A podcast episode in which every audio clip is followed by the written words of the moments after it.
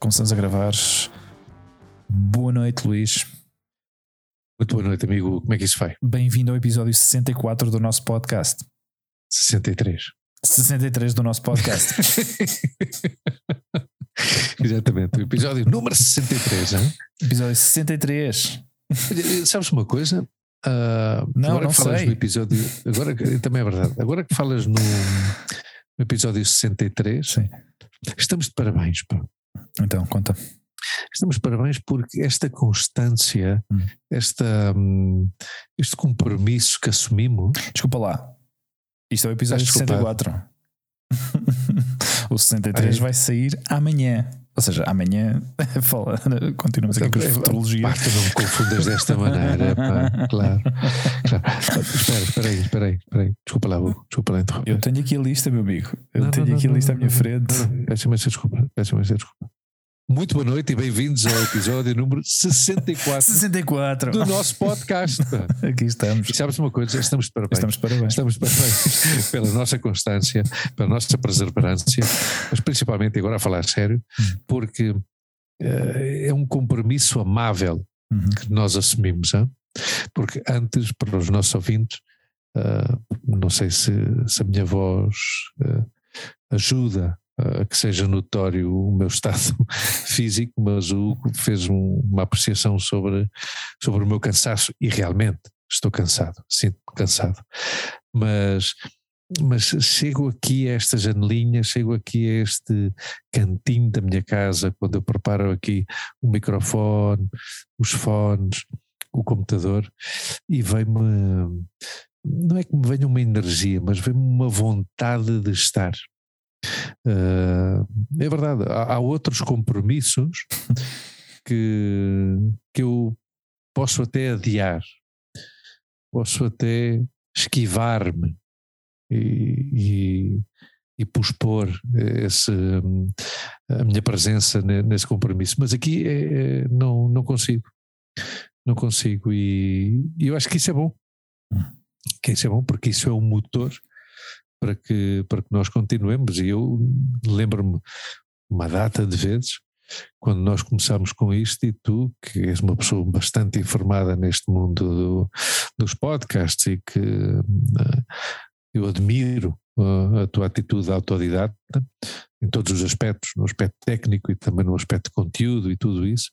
Lembro-me de tu comentares que eh, uma porcentagem altíssima, ou a grande maioria dos podcasts, eh, aguentavam entre 8 e 11 programas, não é? Sabes que essa- a pessoa que eu vi que, que disse isso eh, foi um vídeo que eu apanhei na rede, nas redes ao princípio, quando eu comecei a aprender. Uhum. Eu lembro perfeitamente e sei perfeitamente eh, quem disse isto, não é? E, quem- essa frase que tu acabas de, de- de mencionar.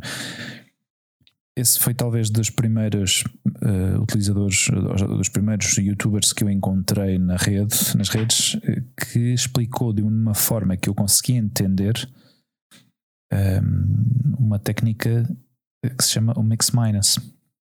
E o mix minus, mix, Mix minus. mix minus Uhum. é o que nos permite a ti e a mim ter este tipo de conversas sem que tu te ouças a ti mesmo Uhum. através desta ligação. Ou seja, o setup que nós temos aqui montado ehm, tem eh, a nível de ligações, pois tem eh, um cabo que sai de, de, um, de um amplificador, que passa por uma mesa de misturas, que vai diretamente ao computador. Mas como é que tu trazes o som, o teu som, não é?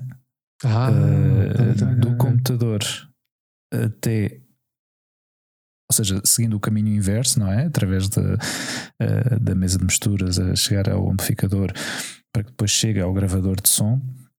Ou seja, como é que o teu som chega aqui? Então é através dessa técnica Mix Minus uh, que nós conseguimos esta, esta maravilha. Porque é uma maravilha, meu. Esta, estas coisas, eu, eu, eu, pensar que as pessoas uh, que experimentam este tipo de coisas e conseguem chegar a estas conclusões através, seja da experiência ou, ou se calhar uh, simplesmente porque são pessoas que são realmente especialistas neste ramo e, e, e e, são os, os, os engenheiros de, de som uh, sabem perfeitamente que estas coisas funcionam desta forma. Não sei se é a base da experiência e do, e do erro, mas o que é certo é que uh, através desse, desse, desse tipo eu consegui aprender muitas das coisas que ainda, uh, que ainda utilizo. Ou seja, não, não, não mudou quase nada desde esse momento em que eu vi esse vídeo, em que eu ouvi o que essa pessoa disse, que efetivamente através de uh, através de, desse canal de YouTube, uh, essa pessoa disse, pois a maior parte dos, dos podcasts quando começam, uh, muitos deles não, não duram mais além de sete episódios. E ficamos com essa, não é? Ficamos com essa. Sim, fiquei com essa. com essa tu, frase. À parte disso, ficaste também com a aprendizagem técnica, que houve um momento que já me estavas a confundir, que já não sabia o que é que estavas a falar, mas claro, tu desse homem aprendeste a parte técnica Muitíssimo. e também essa frase que a mim me ficou, que foi a, a duração, não é? Dos, hum. ou a longevidade do, do, dos podcasts que que, que, é assim, não é? Sim, de certeza absoluta, de certeza absoluta. Não, isso tem que estar formas, estudado. Sim, sim claro. De certeza absoluta que há formas muito mais simples de, de fazer. Tudo o que eu faço, tudo o que nós fazemos aqui, eh, de certeza que é uma forma mais simples e eh, mas, mas só o prazer de ter tido, eh, ter descoberto estas hum. coisas, como trabalhar pelo menos com, se calhar eu aproveito um 10% de toda a capacidade de um amplificador, não é? Uhum. Uh, ou através, ou também uh, utilizar uma mesa de misturas, também se calhar utilizo, sei lá, 15% dessa, desse potencial que, essa, que esse dispositivo permite, não é? Uh, mas só essa, só essa, essa, essa pequena porcentagem que nós uh, conseguimos aproveitar aqui para, para produzir estes episódios cada, cada semana, isso já é, para nós, já é, já é muito, não é? Uh, se calhar se me pedem, epá, e tu conseguirias. Um, temos uma banda ou temos aqui um cantor, uh, conseguirias uh, fazer um setup para que essa pessoa. Epá, se calhar aí já não sei, não é? Claro, é mais complicado, claro. é um claro, pouquinho mais complexo. Um pouco de aprendizagem talvez chegasse lá, não é? Porque pelo menos os conhecimentos mais básicos já. Uh, já mais ou, mais ou menos tenho assimilado e, e permite-nos uh, de uma forma uh, aceitável conseguir com o mínimo esforço, ou seja, Bom, se as pessoas olhassem para a minha mesa diriam hum, esse mínimo esforço tem, tem, o seu, claro, tem o seu claro. quê? Porque a minha mesa é um caos de cabos que passam e viajam através de, de baixo da mesa, por cima da mesa, atravessam aqui toda, toda, toda, todo o espaço que, que está disponível na, em cima da minha secretária. Mas uh, isso, isso foi uma das coisas quando eu, que eu aprendi num sítio onde eu trabalhei que muitas vezes, às vezes, para fazer, uh, para conseguir alguma coisa parecer simples é preciso, uh, há muito trabalho de trás. Claro. E nós, pelo menos, tentamos fazer uma coisa que, uh, de cara às pessoas que nos ouvem todas as semanas e que nos seguem todas as semanas, que a única coisa que fazem é abrir uma aplicação, dar-lhe ao play e ouvir, e ouvi-lo com uma qualidade decente, não é? E é isso, esse é o nosso objetivo. Sim, sim, mas que mesmo as coisas simples têm uma certa complexidade, claro. não é? Nada, nada é totalmente uhum. fácil, não é? E assim dá-se mais valor às coisas, não é? Quando, quando requer alguma dificuldade e. Sim, sim. Não, tu, tu, quando falavas de, dessa essa, essa, essa, pica que nos dá, não é? De cada quinta-feira sentar-nos aqui. Uh, bom, não necessariamente às quintas-feiras, porque nós muitas vezes gravamos uh, dependendo da nossa disponibilidade. Hoje, por exemplo, é terça-feira e estamos a gravar uh, para emitir na próxima quinta-feira, da semana que vem. Mas. Quinta-feira, dia 4. Dia Ou 4. seja, este programa, os nossos ouvintes vão uhum. ouvi-lo No dia 4 de novembro. 4 de novembro. Então, eu vejo, eh, tu sabes que eu vejo e ouço muito podcast, especialmente uhum. Joe Rogan, que é para mim uma grande referência. Hum, e, e muito, grande parte do setup que, que eu tenho aqui eh, tem, tem, tem, digamos, uma base, uma referência que é, obviamente, não, eh, não a qualidade do, do, do material que eles usam, porque, obviamente, uhum. são profissionais e, e gastam milhares de, de dólares em, em equipamento Uh, mas não, creia, não, não, não creias que uh, vai muito mais além do que nós realmente temos aqui. Hein? Não há, talvez à exceção de um ou outro equipamento que eles usam que realmente. Porque eu andei a investigar através da internet o que, que, que material é que eles utilizavam. Uhum. A mesa de misturas que nós temos, por exemplo, eles já usaram em algum momento. Uh, o microfone que, que, nós, que eu uso também eles, eles, utilizam, mas isso também centenas de podcasters usam este, este microfone um, e os, os auscultadores também não. Percebes? Uh, nesse aspecto não há grande investimento a nível de. Uhum. Uh, financeiro, Pode-se, uhum. tu podes montar um setup com Obviamente há um, há um, há um gasto, não, nem, muita gente não se, não se pode permitir gastar uh, eh, 200 eh, euros numa mesa de mistura ou, claro. ou 300 euros no microfone, e isto ao fim e ao cabo é, um, é, é, é como qualquer hobby, eh, não é? Uma pessoa que tem um hobby.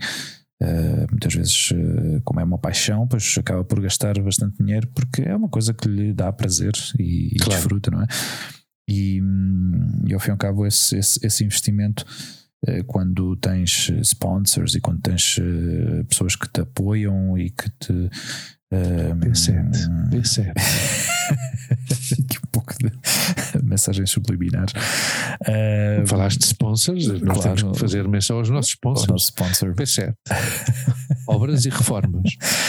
E claro, para, para pessoas ou para uh, podcasts que têm, que têm uh, os patrocínios e que recebem esse apoio financeiro, pois é mais fácil investir em, em material de boa qualidade para produzir também conteúdo. Eu acho se calhar metemos aqui muito em, em diferentes e abrimos várias uh, linhas de conversa, mas uh, muitas vezes se diz que não necessariamente ter bom material uh, equivale a ter grande conteúdo. Não, tu com o bom material o que, o, que garante, o que garantes é uma boa emissão. Sim, claro. Mas se tu não emites coisas boas, claro. dá igual que. É indiferente. Exato. Claro. Se Dá igual que o som seja Exato. Bom. Podes ter um. A sonoplastia pode ser fantástica, claro. maravilhoso. Mas se tu não, não tens uma mensagem uh, que, que, possa cativar as pessoas, pois já podes ter um bom meio de emissão que claro, podes ter o um, conteúdo não chega, não é? Podes ter um Ferrari na tua garagem, mas não sabes conduzir, não serve para nada. Exato. Não, ou, ou, ou, ser, ou ser medroso, não é? E, e não passar da terceira, ou Claro, se uma pessoa tem uma, uma, um Ferrari, tem que, tem que sacar todo o proveito, vês? Isso é uma coisa que eu ponho a, a ti muitas vezes como exemplo, uhum. porque desde que, que, te conheço, com a questão dos telemóveis, por exemplo, uhum. Uh, tu sacas proveito a tudo que. Hum. Ou seja, eu, eu, tenho um telemóvel e tu sabes o telemóvel que eu tenho, eu provavelmente utilizo um 10%. 10% das capacidades uh, que me dá uhum. esse telemóvel, inclusive para a minha vida diária, como pode ser uma agenda, uns lembretes, umas coisas qualquer, não, que, eu não, que eu não utilizo, não é? Eu sempre vi que tu, uh, que tu uh, aproveitas ao máximo uh, o que tu tens, que não é aproveitar ao máximo, no fim de contas, é aproveitar tudo uhum. o que esse aparelho te dá, não é? Claro. Isso é, é isso ao fim e ao cabo, é, Luís, é, o facto de teres um bom telefone ou de teres um bom equipamento, o que te permite a ti é que tu consigas fazer, independentemente que as coisas que tu faças sejam básicas ou não, mas permite-te fazê-las de uma forma, ou seja, sem preocupações. Uhum.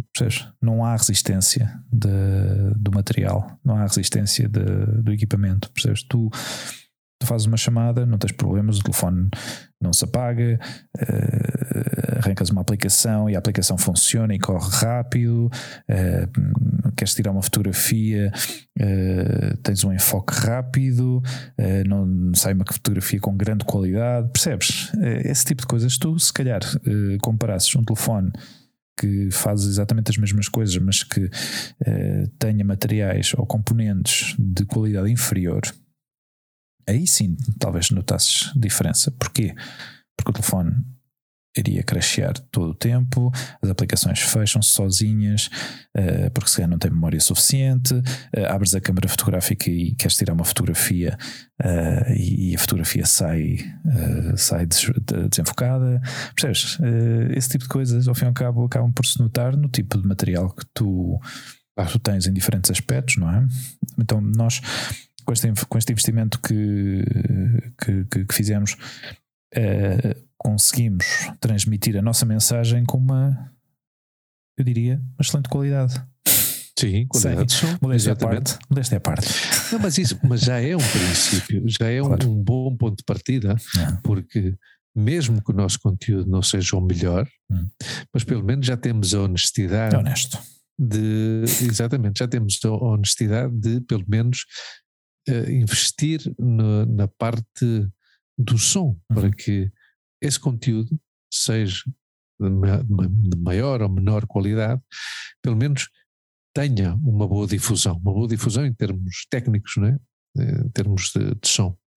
Claro, porque as, as, ah, pessoas ao fim e ao é cabo, as pessoas ao fim e ao cabo não se dão conta disso, eh, porque assumem o que é normal. Eu quando ponho o nosso podcast no, na rádio do carro, ou aqui em casa, ou no meu uhum. telefone, uhum e de repente ouço aquela música arrancar e ouço as nossas vozes e digo: Poça, isto é. Sim, sim. Isto soa muito bem, meu. E depois, à parte, obviamente, do tipo de conversas que nós temos, porque são as, as conversas que nós habitualmente teríamos em qualquer circunstância, e, e dá muito prazer e desfruto imenso desse, dessas conversas que eh, poucas vezes e, poucas. Uh, ou seja, poucos podcasts conseguem me transmitir esse bem-estar, uh, uh, independentemente que as nossas conversas soem banais uh, para muita uhum. gente, não é? porque para nós tem o significado que tem, porque somos amigos. E, e nós, ao fim e ao cabo, queremos é partilhar isso com as pessoas que, nos, que nos seguem.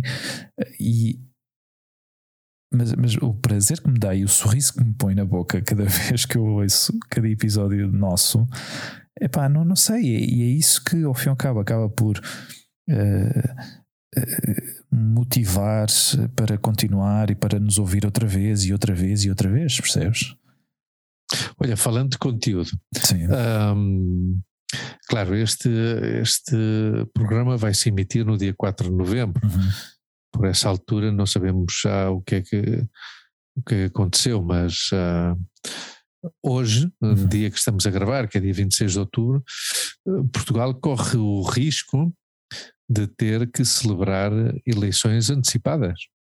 Isso Porque, devido ao, ao Orçamento de Estado? Ou... Exato, okay. devido à provável não aprovação do, do Orçamento Geral de Estado, porque não há, não há um entendimento entre, entre entre principalmente o, bem, entre os partidos de esquerda, obviamente, Sim. entre o Partido Socialista, o Partido Comunista e o Bloco de Esquerda. Hum. Não, eu queria falar contigo sobre isso, era um dos temas que eu tinha previsto conversar contigo, porque eu vi uma, uma, vi uma frase do, do Presidente da República uh, uhum. que, que disse algo do género. Uh, estava a ver se encontrava aqui a, a frase, mas uh, basicamente ele pôs as coisas no sítio e disse: se não conseguirem entrar em acordo, depois vamos ter um problema assim. Sim, no fim de contas, ele disse foi uma, uma, uma, uns comentários institucionais de acordo à Constituição e de acordo ao que é hum. a Constituição portuguesa. Obviamente, se não se chega a um acordo e não, não passa o Orçamento Geral do Estado, ele tem que convocar eleições, obviamente, porque. Hum. Sim, porque dissolve. O país não pode estar dissolve, dissolve o, o, o, Parlamento. O Parlamento, o Parlamento. claro. Uhum. Dissolve o Parlamento e convoca eleições. Isso é, isso é muito. Isso é, é um problema. Sim, isso, isso eu não estou tão a par da, da, da, situação, mas pronto, isso é o que eu digo sempre: que, que a dependência que os políticos têm dos grandes poderes económicos, não é? Porque quando não se chega a determinados acordos, tem a ver com as pressões desses grupos económicos, não é? E aqui o caso de Espanha, por exemplo, para, para, tu, para fazer uma pequena comparação, uhum. um, o presidente do governo, Pedro Sánchez, uhum. líder do Partido Socialista Obreiro Espanhol, que cada vez tem menos de obreiro, mas pronto, uma, uma opinião pessoal. Um, na, quando governava o Partido Popular, uhum. ele dizia que ia um, uh, desfazer e mudar a lei de trabalho okay. no, no, momento em que chegasse ao poder. E não cumpriu com essa palavra. Uhum. E agora um do, o seu sócio de governo, que é o Podemos, uhum. está a insistir para anular essa lei de trabalho. Uhum. Então, o que, o que é mais curioso é que a sociedade os meios de comunicação social e os grandes poderes económicos, mas esses, obviamente, eu até os retiraria do que vou dizer, a sociedade e os meios de comunicação social estão a criticar o Podemos por insistir em que o Partido Socialista cumpra com uma, uma promessa eleitoral. Yeah. Para que vejas uh, a perversão que pode chegar a, a, a suceder só pela força que têm os poderes económicos. Ou seja, o partido que governa, ou um dos partidos que governa, o partido do presidente do governo, teve como promessa eleitoral uh, vamos anular a lei de trabalho aprovada pelo PP. Hum.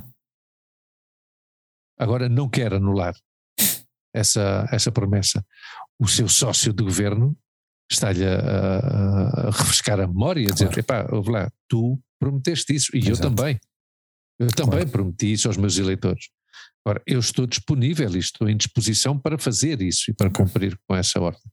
Tu e, não? E eles, eles de alguma forma estão a pressionar, eh, porque eu também entendo que, pelo que eu entendi, também se está a aprovar, a aprovar também orçamentos de Estado aqui em Espanha. Os orçamentos ou, já estão praticamente já estão, aprovados. Okay. Aliás, os orçamentos já estão aprovados praticamente. Ou seja, nem, aliás, embora a, a direita diga que é necessário os voos, hum. os votos, perdão, da Bildo, uhum. uh, o partido da esquerda abertzale do País Basco, uhum. que muitos erroneamente continuam a, a, a, relacionar com a ETA, sabendo, como todos sabemos, que a ETA já não existe.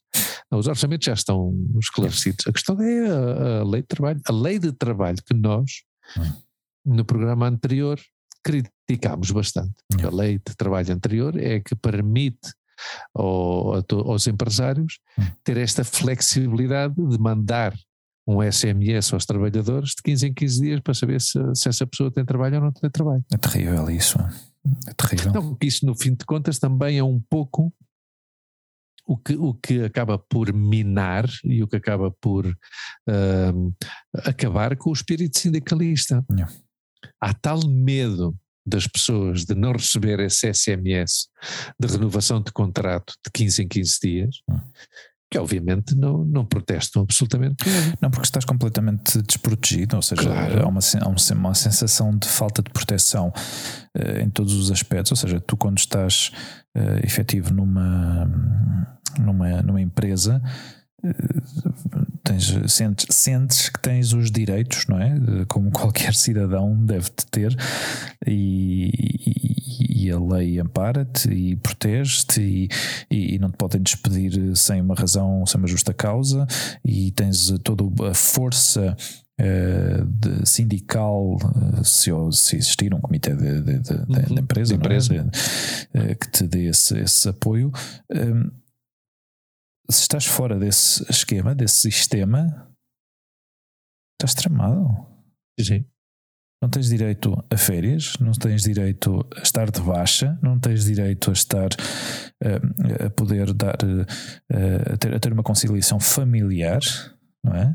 Que é a situação que eu estou, que eu estou a viver atualmente. Eu, eu quando, eu quando falo desta, e quero que, que fique claro aqui, um, eu, eu, normalmente quando falo destas coisas uh, pessoais não é com a intenção uh, de, de, soar, de soar uh, vítima, ou seja, não, não é com uma intenção não, tu estás a descrever uma situação que vives. Exatamente. Porque é a primeira vez que eu estou a viver uma situação assim desde que eu trabalho a nível profissional e, e, e, e, e eu acho que ainda assim não protesto tanto como, como se calhar deveria protestar, porque ao fim e ao cabo, se calhar também estou com a mesma.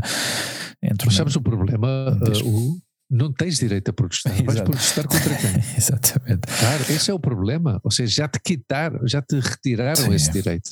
Sim, uma das razões, ainda por cima, uh, tu sabes, já, acho que já te falei disto e não, não sei se partilhei aqui ou não, uh, mas dia 30, ou seja, 29, sexta-feira, daqui a três dias é o meu último dia de trabalho uh, naquela empresa, porque uh, uma das razões pelas quais indicaram pela não renovação do meu contrato, depois de um ano a trabalhar como numa empresa temporária, ou numa empresa de trabalho temporário, não pode estar mais de um ano eu não sei se isso é uma questão legal ou não, eu imagino que sim, eh, mas não pode estar mais de um ano eh, com estas renovações quinzenais, não é? Então uhum.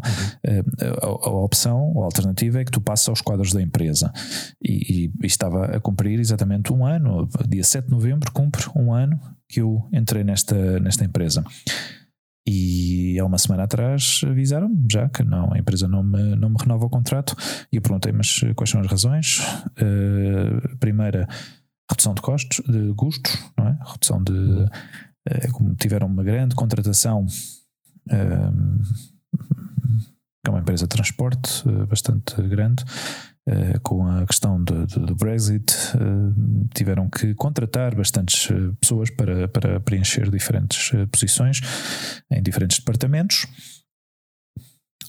Agora, a razão, depois de quase um ano, semanas de cumprir um ano, a razão é redução de custos e a minha disponibilidade. Ou seja, a falta de, da minha disponibilidade. Quando não é a falta da tua disponibilidade, é. é Desde a perspectiva é, deles, não é? Claro, e é a, hum, a, a falta de hum, vontade por parte deles de cumprir com a lei. Hum, claro. E que tu obviamente a, conciliação familiar hum. está, está. Há uma lei que protege essa, essa questão. E claro. eles depois decidem, obviamente, que não têm. Não tem por que respeitar essa, essa questão. Sim, sim. e, e disseram-me que uma das razões também, à parte disso da redução de custos, é, é, é a, minha, a minha falta de disponibilidade. Ou seja, o facto de eu ter dito que tenho uma custódia eh, partilhada, partilhada. 50% eh, com, com a minha ex-mulher, eh, uma custódia da minha filha, onde eu tenho que atender e tenho que cumprir com as minhas responsabilidades como pai e como, ou seja, querer estar, ser uma parte integrante o máximo de tempo possível com a minha filha, uh, levá-la à escola, ir buscá-la à escola, estar, com, estar, passar tempo com ela, brincar com ela. Uh, isso para eles é um problema. Ou seja, puseram eh, quando, quando, quando começaram a chamar outra vez os, os trabalhadores ao escritório, depois de, de, de um ano de teletrabalho, a dizer uh, a partir de tal dia têm que voltar outra vez a trabalhar no escritório eu disse-lhes diretamente, depois dessa, dessa reunião, eu disse-lhes: eu não posso estar full-time no escritório por estas situações que eu já vos expliquei ainda no período de entrevista. Sabiam perfeitamente, sabiam perfeitamente, não era, não era novidade. Aliás, eu, eu quando decidi dizer isso foi exatamente para. Uh, para que se me contratassem, se soubessem as circunstâncias e as limitações de contratar pois, alguém. Eu sou perfeitamente consciente, pois se, se estão à procura de pessoas full-time, pois não, não quererão pessoas que só possam trabalhar part-time. Isso tem todo o sentido. E, e desde um, e se tu avisas uh, com antecedência, pois dizes: Eu tenho estas circunstâncias, se vocês ainda assim querem contar comigo, fantástico, estamos, uh, entramos temos a bordo de, deste barco e, e anda para a frente. E foi assim desde o princípio. E eu puxei sempre, sempre que pude, puxei sempre para poder trabalhar desde casa. A partir do momento em que começaram a ampliar as horas de trabalho, à medida que se que se ia aproximando o, o verão, um, perdão, à medida que se aproximando a data do, do, Brexit, que foi que aconteceu, se não me engano, em janeiro, uhum. E, e aí sim que houve uma grande carga de trabalho, embora eu não tenha notado assim uma grande diferença, mas eh, já sabes que nestes, eh, quando há estas mudanças assim drásticas de, de, de procedimentos, e estamos a falar de um país que de repente todos os envios de, de mercadorias uh, do Reino Unido tinham que, têm que passar pela, por alfândega, têm que ser declarados. Claro, quando claro, antes sim. era, era como qualquer outro país dentro da comunidade europeia. Era comércio livre, né? Exatamente.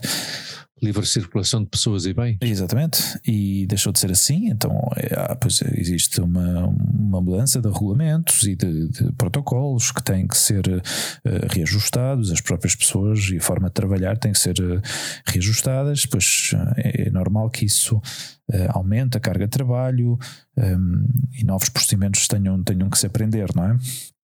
Para nós, em concreto, no departamento onde eu trabalhava, uh, onde eu trabalho uh, atualmente, não, não notei assim uma grande diferença, mas pronto, sim que houve uh, um pico, também é normal naquele período do, do ano, uhum. saindo do, do Natal, período de, de, de, reis e tudo isso, é normal que, que o movimento de mercadorias aumente, é, é perfeitamente normal.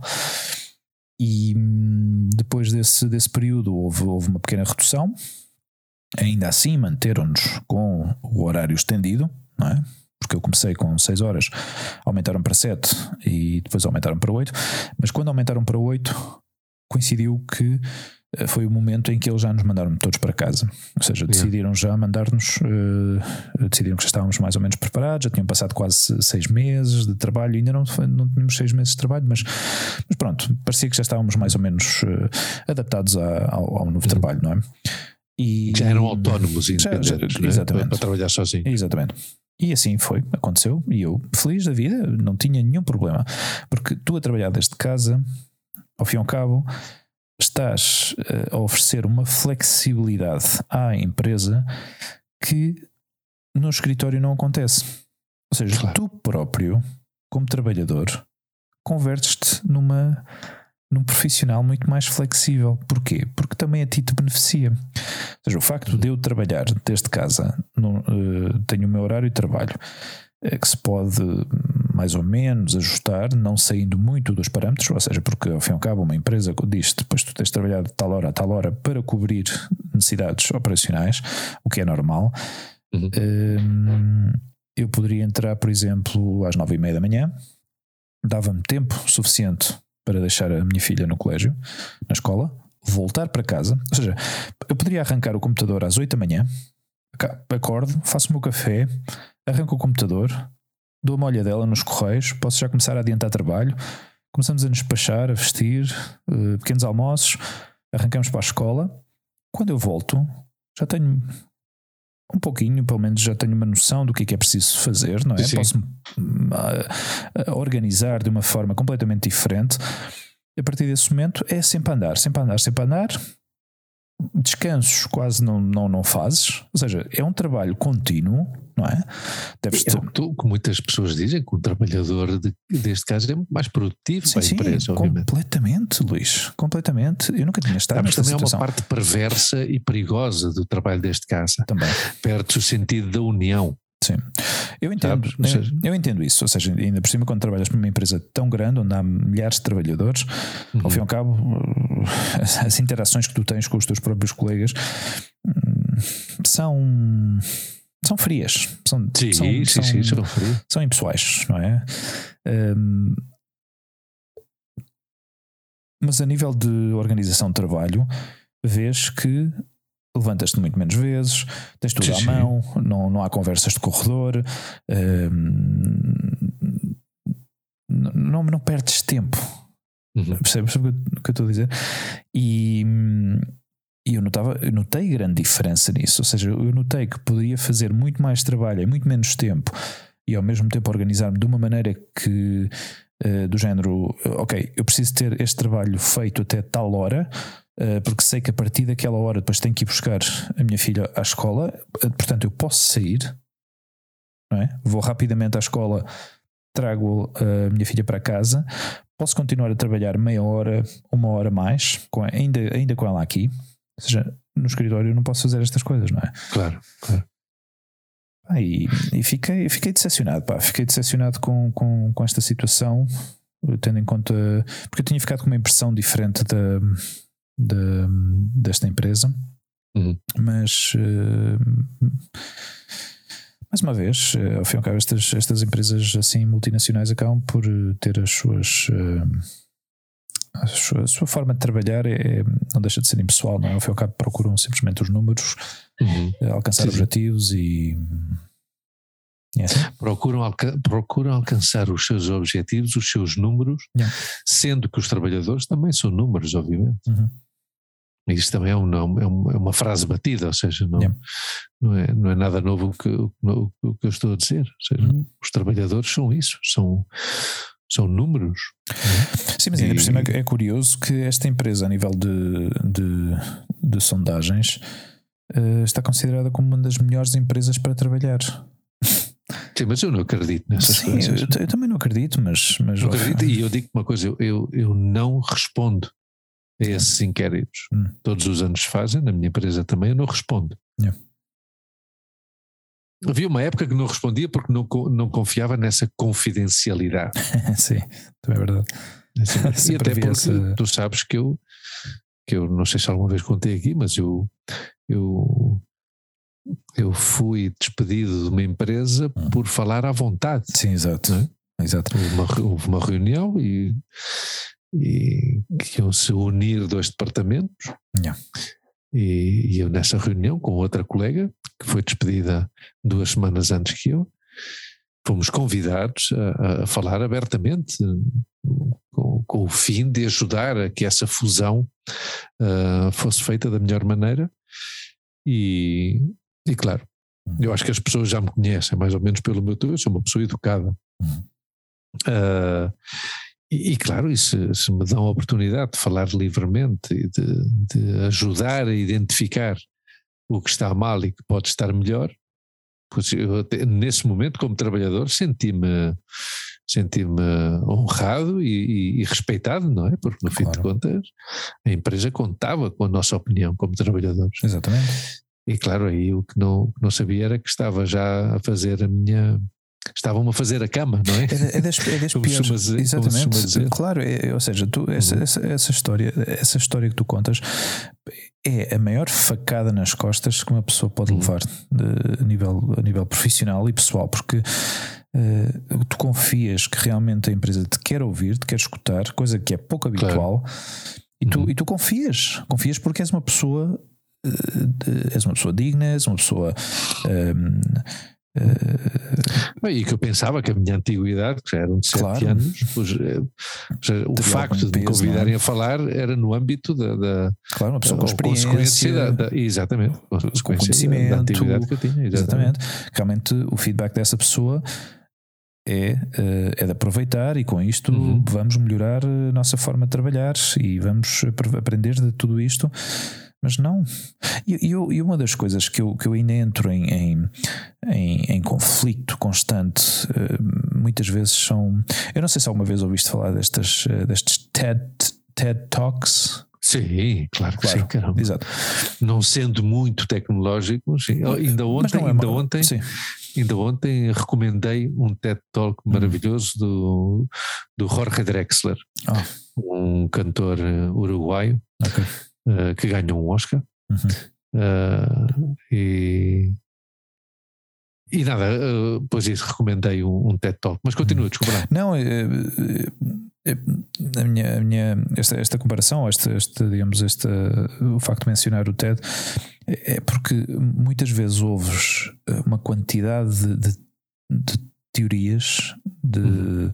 especialmente a nível de eh, de colaboração no trabalho, de, eh, de trabalhar menos horas. Há, montes de, de, profissionais e de especialistas que falam de, em diferentes, há muitas uh, diferentes áreas, de variadíssimas áreas, coisas, têm conversas fascinantes, mas quando é um pouco a mesma linha do LinkedIn, ou seja, o, o tipo de artigos de, de, de, de, conversas que tu às vezes ouves no TED é um pouco ligado ao, ao, ao tipo de posts que aparecem no LinkedIn, uh, que é tudo muito bonito, tudo muito uh, fantástico, tudo é, é, é ou seja, que, que, os trabalhadores têm o poder, têm, têm uhum. a voz, têm, têm naquela plataforma, mas na realidade Hum. A maior parte das pessoas, nos próprios trabalhos e nas, nas posições que ocupa, eh, não tem uma voz. Não, não tem. Eu não digo que não haja empresas. Não tem, e cada vez mais têm medo e cada vez mais claro. estão, são prisioneiros da precariedade. É.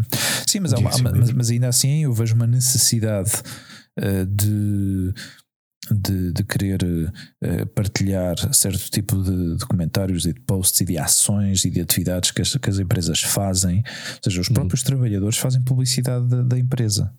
Claro. E eu, eu, ok, por um lado uh, digo, ok, fantástico. Se é honesto, hum. se é honesto e se é, se é recíproco. Hum tu e eu já falámos disto várias vezes aqui, ou seja, nós, nós quando trabalhávamos na British Airways, nós sentíamos esse orgulho de trabalhar nessa empresa. Uhum, sim.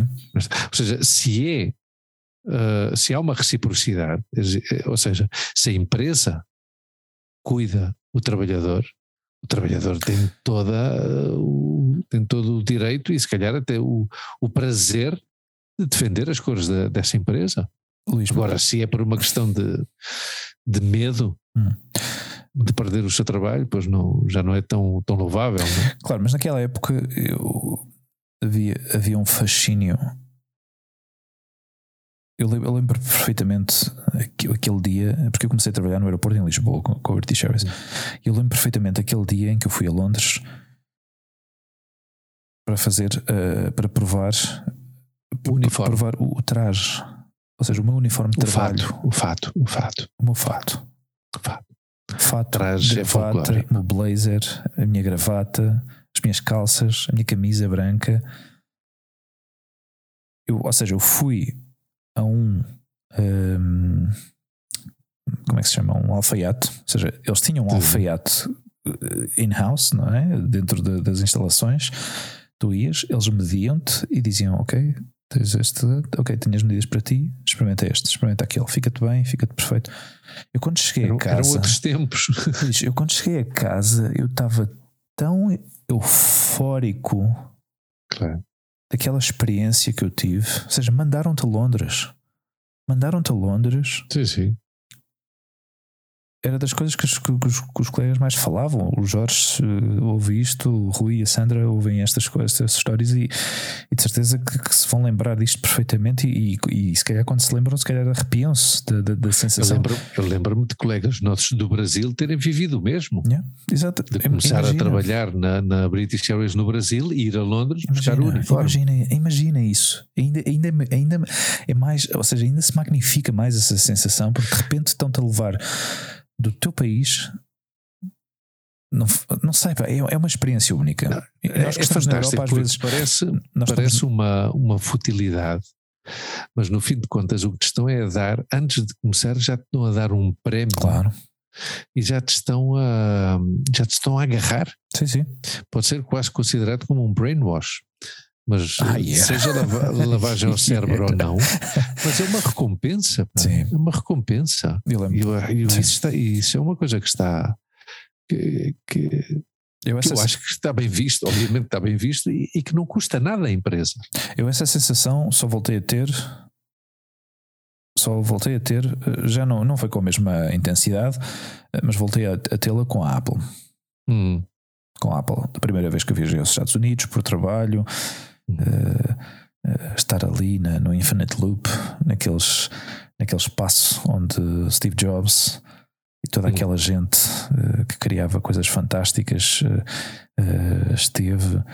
E eu, muitas vezes, depois do trabalho, Luís, quando terminava o dia de trabalho, eu ficava uma, duas horas na cafetaria de, do campus, dentro da Infinite Loop. É, o Infinite Loop é, digamos, uh, o, o headquarters da, da Apple. Uhum. Agora, agora é o Apple Park. O quartel-general. Exato, agora é o Apple Park.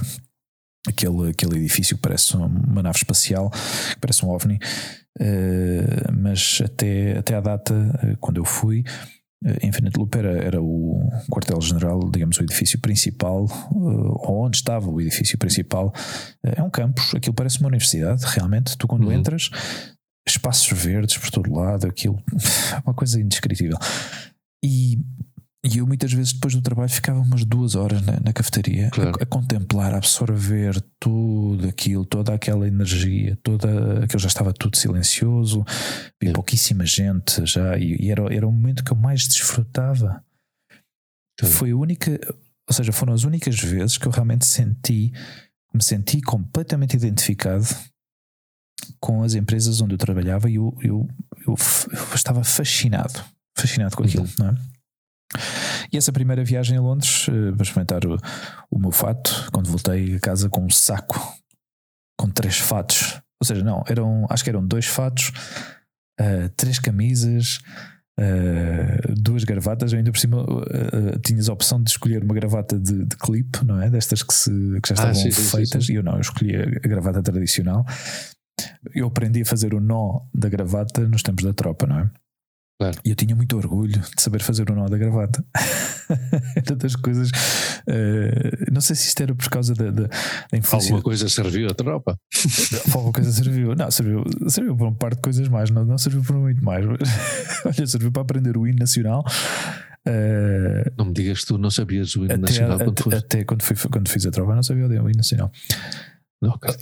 Não, eu já te disse isto, pá. já falámos sobre isto. Ah, sim, sim, sim, não, sabia, sim, sim. Não, não, me lembrava, não me lembrava. E quando cantava o hino nacional, cantava com muito orgulho, hein? para que se saiba. Para que se saiba. Levavas a mão ao peito. e, mas uh, o, fazer, o fazer o nó da gravata uh, sempre me deu muito, muito gosto, pá, muito uhum. prazer. Uh, eu acho que era o facto de pôr um fato em cima dava não sei, dava-te outra, outro, outro status, outra, outro, outra confiança, outro saber estar, não sei, era uma destas coisas. E eu, eu, eu fazia o nó todos os dias, todos os dias, desfazia o nó, uhum. pendurava a gravata para não, para não deixar a marca. No dia a seguir, tuga, tuga, tuga, tuga, fazia o nó outra vez, todos os dias. E, e vestia oh, aquele Trabalhar fato, no aeroporto Luís. e vestir um fato oh. e uma gravata não, mas vestir um, um uniforme que marca também um pequeno poder, não é? Também. De estar numa, numa posição, mas num, um fato e gravata, balcão, onde seja onde for. Não? É? Sim, mas é uma coisa habitual nas companhias aéreas, mas sim, vestir sim. um fato e gravata da British Airways era uma coisa diferente. Provavelmente, eu não, eu não, tive, não tive o gosto. Eu ia, eu ia de paisano. Era uma coisa diferente, era uma coisa diferente e toda a gente olhava para nós porque, aliás, havia um certo protocolo, havia vários protocolos. Hum. Um, e nós, normalmente, quando descíamos para começar a operação, Uh, descíamos para a zona de check-in, uh, íamos todos juntos, sempre. Íamos todos uhum. juntos. Éramos a única empresa que fazia estas coisas, pá. E quando nos viam sempre todos juntos, viam, havia. Era uma coisa tipo clã, não? Notava-se o olhar de inveja. Do, do, do, sim, do, vocês também, se calhar, iam todos de peito inchado também. Claro juntava-se tudo, claro. claro, claro juntava-se tudo. Epá, não sei, Luís. Era, eram, eram, ainda por cima, com 20 e poucos anos, pá.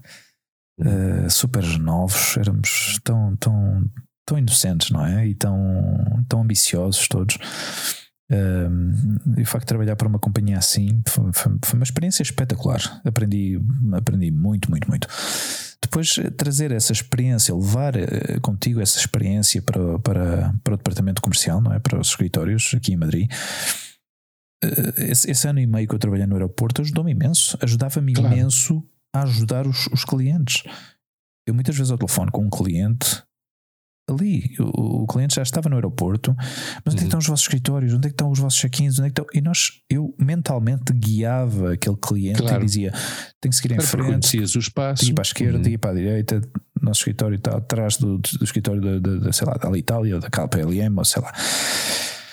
E nós muitas vezes chafávamos os, os clientes ou ajudávamos os clientes desta forma. Pá. Isso era fantástico. E era uma coisa que foi uma coisa que já não se voltou a repetir não se voltou a repetir. E, e tenho, tenho muita pena disso, porque eu acho que de uma forma natural as pessoas que têm este tipo de trabalho, não é? nós que temos este perfil de, de servir, sim, sim. Uh, que gostamos de servir uhum. e de ajudar, porque uh, sai de uma forma muito natural e muito honesta. Não é? Não achas? Não, eu... mas cada, sim, mas cada vez está, está mais. Completamente perdido. Está mais desprezado este tipo de trabalho. Cada vez é mais necessário sim. e ao mesmo tempo cada vez é mais uh, maltratado. E, e que conste, tu sabes, que eu já comentei várias vezes, eu estou contente onde trabalho atualmente e sinto que sinto que nos tratam, que nos podiam tratar melhor, claro que sim, nos podiam pagar mais, claro que sim, uhum. mas isso sempre, sempre, sempre há lugar para melhorar e, e, e para, para, ganhar mais dinheirinho, obviamente. Uhum. Mas, mas eu sinto, eu sinto, por exemplo, que, hum, e falo por mim, falo por outros colegas que, que participam mais, mas que, que, se ouve a nossa voz, não é? Eu já te falei várias vezes, aliás, nós temos outro amigo que trabalha como eu, na mesma empresa que eu, uhum. E ele, eu acho que ele já teve a oportunidade para dizer isso, é uma, são, são bastante, bastante flexíveis, não é? Uhum. E, mas pronto, também temos os nossos momentos de, de, carga de trabalho brutal e que queremos é que a empresa contrate mais pessoas, mas, mas pronto, às vezes também uhum. é, a gestão é o que é. Agora, uma coisa é certa, eu, por exemplo, uh, em períodos de grande, uh, de grande carga de trabalho, hum. uh, quando tive que fazer mais, foram justos na retribuição uhum. e nunca, nunca, nunca me senti obrigado a fazer mais ou ir mais além do que, eu, do que, que eu podia. Uhum. E isso para mim, como como trabalhador de uma empresa, eu dou muito valor a essa, a essa posição em que, ou seja, que ninguém te olha mal porque te vais embora à tua hora, não é? Que isto é, às vezes é uma coisa que acontece Sim. e acontecia na, na, na, companhia de seguros onde eu trabalhei. Uhum. Ou seja, que a quantidade de horas extras uhum. grátis que, que se fazem em Espanha por ano, e digo Espanha porque é o, o país que eu, que eu conheço, obviamente. Uh, já noutros anos houve uh, isso quantificou-se essa questão, porque claro, isso é dinheiro. Uhum. É dinheiro, é dinheiro que falta uh, nos bolsos dos trabalhadores e que no fim de contas, inevitavelmente, é dinheiro que falta ao consumo dentro do próprio país, não é? mas pronto, que continua a privilegiar algum, alguém, pois alguém, as grandes empresas, obviamente. Eu, eu, eu, nessa companhia de seguros cheguei a fazer uma média de de já, de umas 20 eh, ou 30 horas extras grátis por mês. Uau. É uma loucura. Pá. Sim. Sim, sim. É uma loucura. É uma loucura para mim, uma loucura para mim, mas que era necessário. Uh, era necessário. Eu sentia, eu, eu quiseram ou, ou, conseguiram convencer-me de que era necessário, porque outros colegas não faziam. Claro. Lá está. E não é que os outros colegas fossem irresponsáveis de maneira nenhuma. Hum. Os outros colegas eram consequentes, dizer, não, não, espera lá, o contrato que nós assinamos entre, os, entre nós, ou seja, entre eu, trabalhador, e você, empresa, é que eu por oito horas por dia você paga-me tanto. Já está. Se você não vai, não vai pagar mais, eu faço as minhas horas tal e como, como acordámos e já está, não é? Hum. E, pronto, isso foi também o que, o que fez com que, com que eu aceitasse o convite de falar com claridade e que falei com claridade, não é?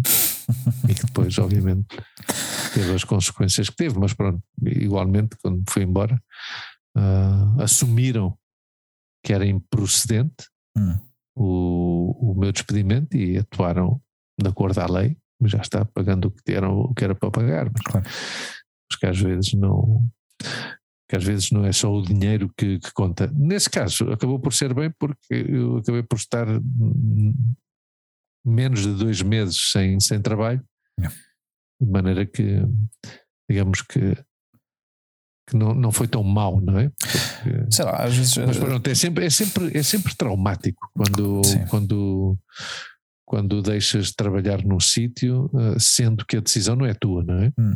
Eu deixei de trabalhar em alguns sítios porque eu decidi hum. sair, porque tinha outra coisa. Yeah. Uh, mas quando a decisão não é tua, é, é mais complicado, não é? Ainda assim, quando a decisão é tua, eu, eu, quando, eu quando mudei da FedEx para a Apple, eu estava, eu tinha estava, tinha muito medo, hein? Sim, tinhas medo, mas tinha... tinhas tomado uma decisão, ou seja, eras consciente da decisão que tinhas tomado assim... e tinha, sim, mas tinhas ainda uh, vamos lá ver, eras responsável ou eras uh, consciente da, da, da, tua decisão, não é? Ou seja, tu tomaste uma decisão. Claro, mas o que é que isso quer dizer? Realmente, isso não, não o, que quer dizer, o que quer dizer é que se as coisas saem mal, tu sabes quem é que é o, o, o responsável. Que claro. Tu, claro, claro. claro. Outra, coisa, outra coisa é quando tu. Ou seja, no fim de contas, aí eh, o que podia acontecer é que os planos uhum. não corressem da forma que tu tinhas Sim. imaginado. Hum. Então pronto, já está, aguentas a bronca e acabou. Está a perceber? Hum. Agora, outra coisa é quando tu chegas ao teu local de trabalho um dia às oito e meia da manhã, já está, pois tu vais trabalhar como mais um dia, e às nove e meia chamam-te olha, anda cá, anda cá. E diz, olha, uh, tens o carro perto? Sim, então olha, agarra nas tuas coisas, toma esta caixa de papel, que sou super simpático, dou-te uma caixa de papel, tá?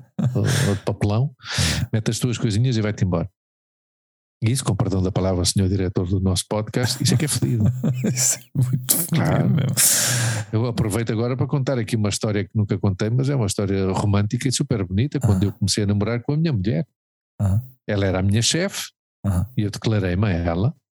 Disse: Olha, eu, eu, quero namorar contigo, gosto muito de ti. e ela olhou para mim e disse: Ah, está bem, sim senhora, uma história muito bonita, mas uh, enquanto nós trabalharmos juntos, não, não vamos ter nenhum tipo de relação. Eu, ok, no dia seguinte cheguei ao trabalho e despedi-me.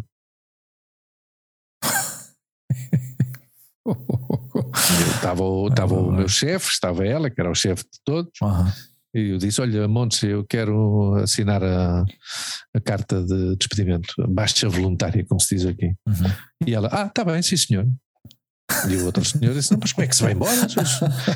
não, não, não, não. E a Montes respondeu: Se se vai embora é porque encontrou alguma coisa melhor. Claro que encontrei aquela que é a mulher da minha vida. É e já está, eu tomei essa consequência. Eu tomei essa, essa decisão, tomei essa decisão e já está. Yeah. No, no, outro dia despedi-me e, claro, comecei a procurar trabalho. Também é certo nessa altura havia trabalho debaixo de uma pedra, mas não importa, mas yeah. tomei uma decisão. Isto tudo para dizer o quê? Uma, uma decisão porque tinha um horizonte à minha frente que eu queria alcançar e que alcancei. E que se as coisas corressem mal, pois paciência, mas já tinha ganho qualquer coisa. Uhum.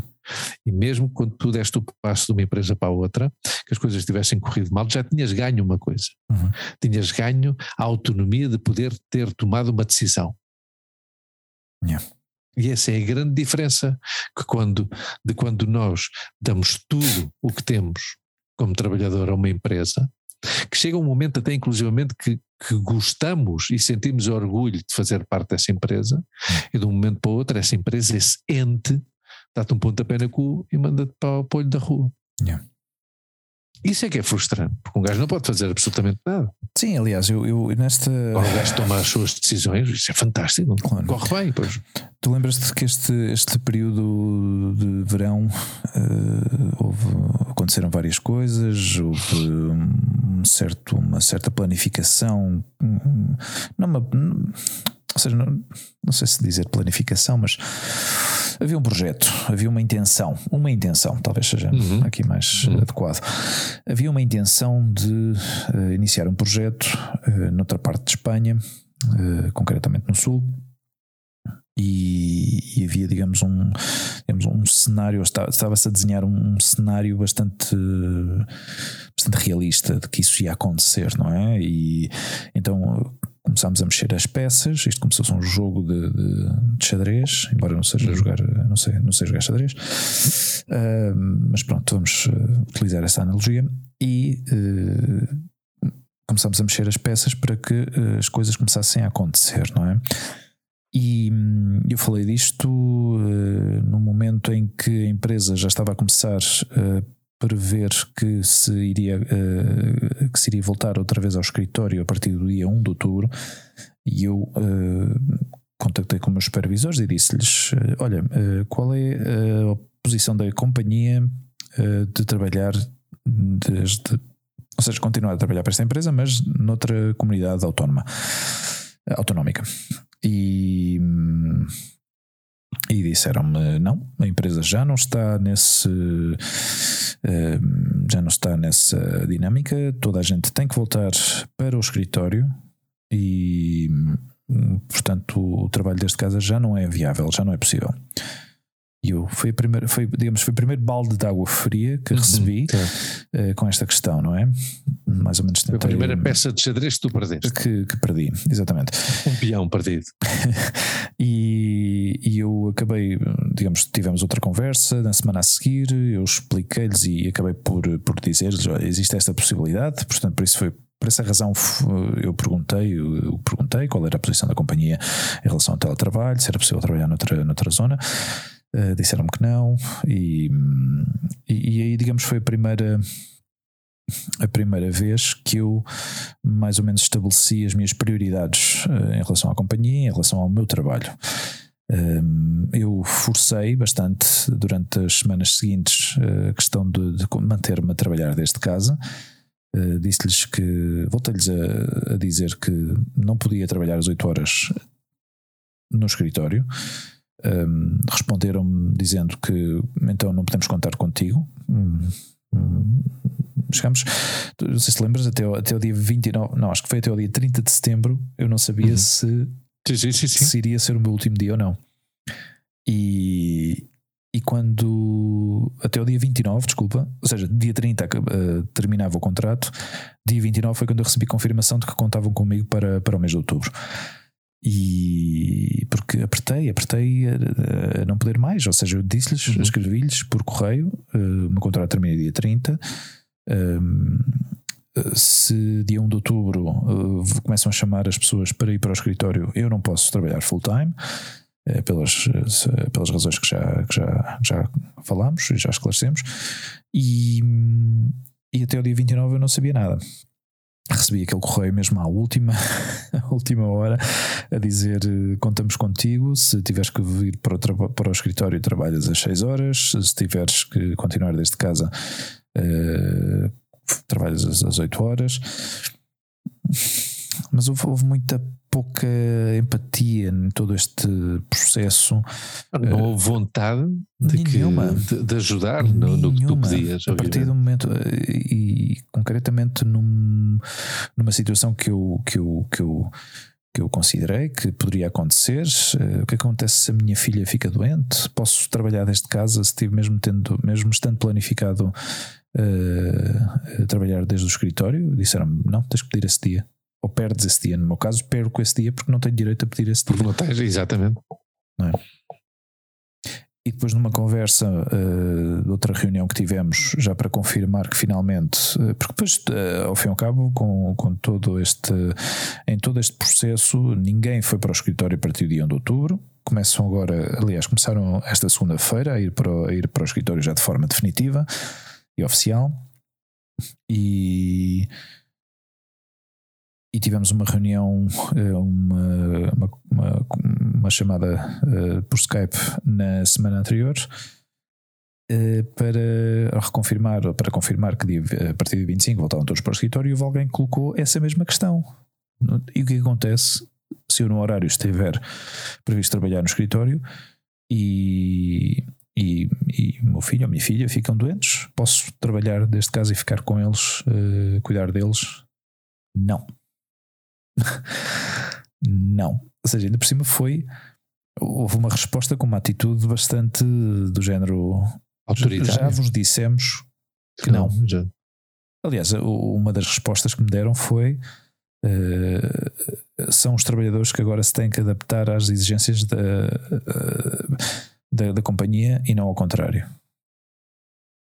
Ou seja, ouvir tudo isso realmente perdes vontade de continuar a trabalhar para esta empresa, não é? Epá, se não tens outro remédio, tens que engolir e calar-te.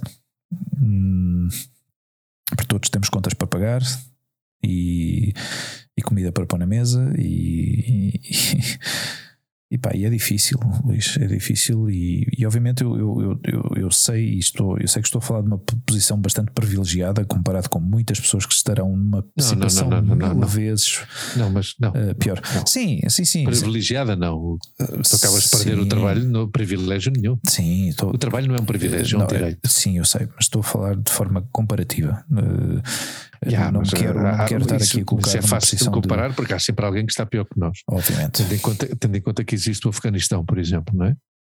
Sim, mas mesmo aqui na nossa Ou própria Índia, cidade, Luís, sim, não é preciso exato. ir mais longe. Sim, sim, fantástico, mas eu, eu não, é ser in, não é ser insensível ao problema dos, dos outros, hum. mas não é privilégio nenhum. Ou seja, o ter um mínimo de independência económica para uma pessoa se alimentar e cuidar dos filhos uhum. não é um privilégio. Eu entendo. Eu é entendo. um direito. Eu entendo isso perfeitamente. Mas ao fim e ao cabo, há que considerar que eh, viver como vivemos somos privilegiados, ou seja, estamos não. num. Eu não estou de acordo. ok. Não, eu, não, eu, eu considero-me uma pessoa privilegiada tendo em conta as, as coisas que eu tenho, ou seja, eu trabalho para elas, é, é, ganho o meu dinheiro e, e, e vivo eu posso dizer que vivo bem e vivo confortável e vivo e, e, não me falta nada. Mas muita gente não tem essa sorte. Muita gente não tem esses meios. Não é uma questão de sorte. Sorte tenho eu se na sexta-feira me toca os Euromilhões, porque jogo todas as semanas. Claro. Eu não vejo, eu não vejo privilegiado, privilegiado será se eu agarro no meu bilhete, hum. no, no, meu boletim do, do Euro Milhões premiado hum. e tu dou a ti que não jogaste. Tu então serás um privilegiado. Yeah. Porque recebeste uma coisa para a qual não lutaste. Hum. Entende? Então, nós, como trabalhadores, privilégio nenhum. O trabalho que a gente tem, se, se calhar, uhum. tendo em conta a cidade onde a gente vive, talvez o único privilégio que a gente tenha é ter saúde. Porque é uma cidade onde cada vez a qualidade do ar, do ar que a gente respira é pior, em que vivemos quase que o dia a dia nos obriga a viver numa situação de stress, sempre a correr de um lado para o outro. Agora, privilégios? Estás a perceber? Não, não é por contrariar por contrariar. Sim, a mim não, é só, por, é só por deixar o meu vocabulário. Exato, é só por deixar está, o meu vocabulário. Amigo. Eu sei, querido, mas é só por deixar o meu vocabulário claro que que, que um trabalhador tenha trabalho e seja bem pago não é um privilégio, é um direito e é uma atitude humana ou lógica por hum. parte do, da, do, do, da empresa de pagar dignamente a esse trabalhador. Na minha opinião. Na tua opinião. E tu dizes, a gente vive bem. Nós vivemos bem, mas nós podíamos viver muito melhor. Sim. Sim, sim. Porquê é que podíamos viver muito melhor? Porque podíamos ter, por exemplo, uma maior capacidade de poupança. Hum. Não é? Ou seja, há milhões de trabalhadores, eu, eu faço, eu, eu, eu, repito isto e não me canso de repetir isto. Pá. Há milhões de trabalhadores pobres neste país, pá. Milhões.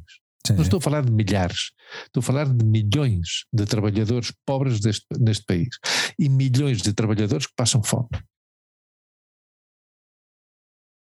Então um gajo, e um gajo pode chegar à conclusão e dizer, ah não, pá, mas pelo menos tem um privilégio que tem um trabalho. Pá. Mas tu não achas Há que essas pessoas, não, não, não, tu não achas que essas pessoas olhando para outro, outro nível neste caso, olhando, imagina que olham para nós, tu não achas que, nos, que pensarão que não somos uns privilegiados? O facto de termos eu não sei, eu não sei a opinião deles, eu estou claro. a falar da minha. Eu sei, mas desde, minha, desde, desde essa perspectiva eu entendo. E, Eles, se calhar, dizem que tem, sim, um privilegiado porque temos uma certa claro. capacidade de poupança. E muita gente fala, falaria, não é? O facto de me ouvir falar de uma determinada maneira é a mesma coisa que eu ouço alguém que seja milionário ou multimilionário, ou que se calhar receba 100 mil euros por mês, eh, não é preciso ir muito mais longe do que isso.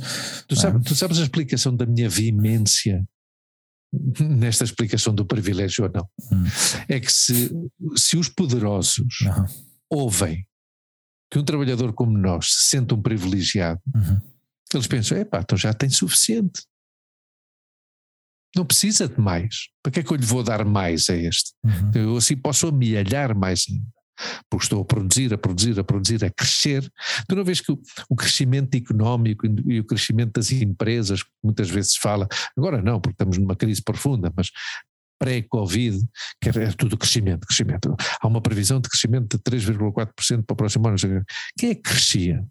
Cresciam as grandes empresas, mas já viste que esse, esse crescimento não era proporcional. Os trabalhadores não, não, não acompanhavam esse crescimento. Yeah.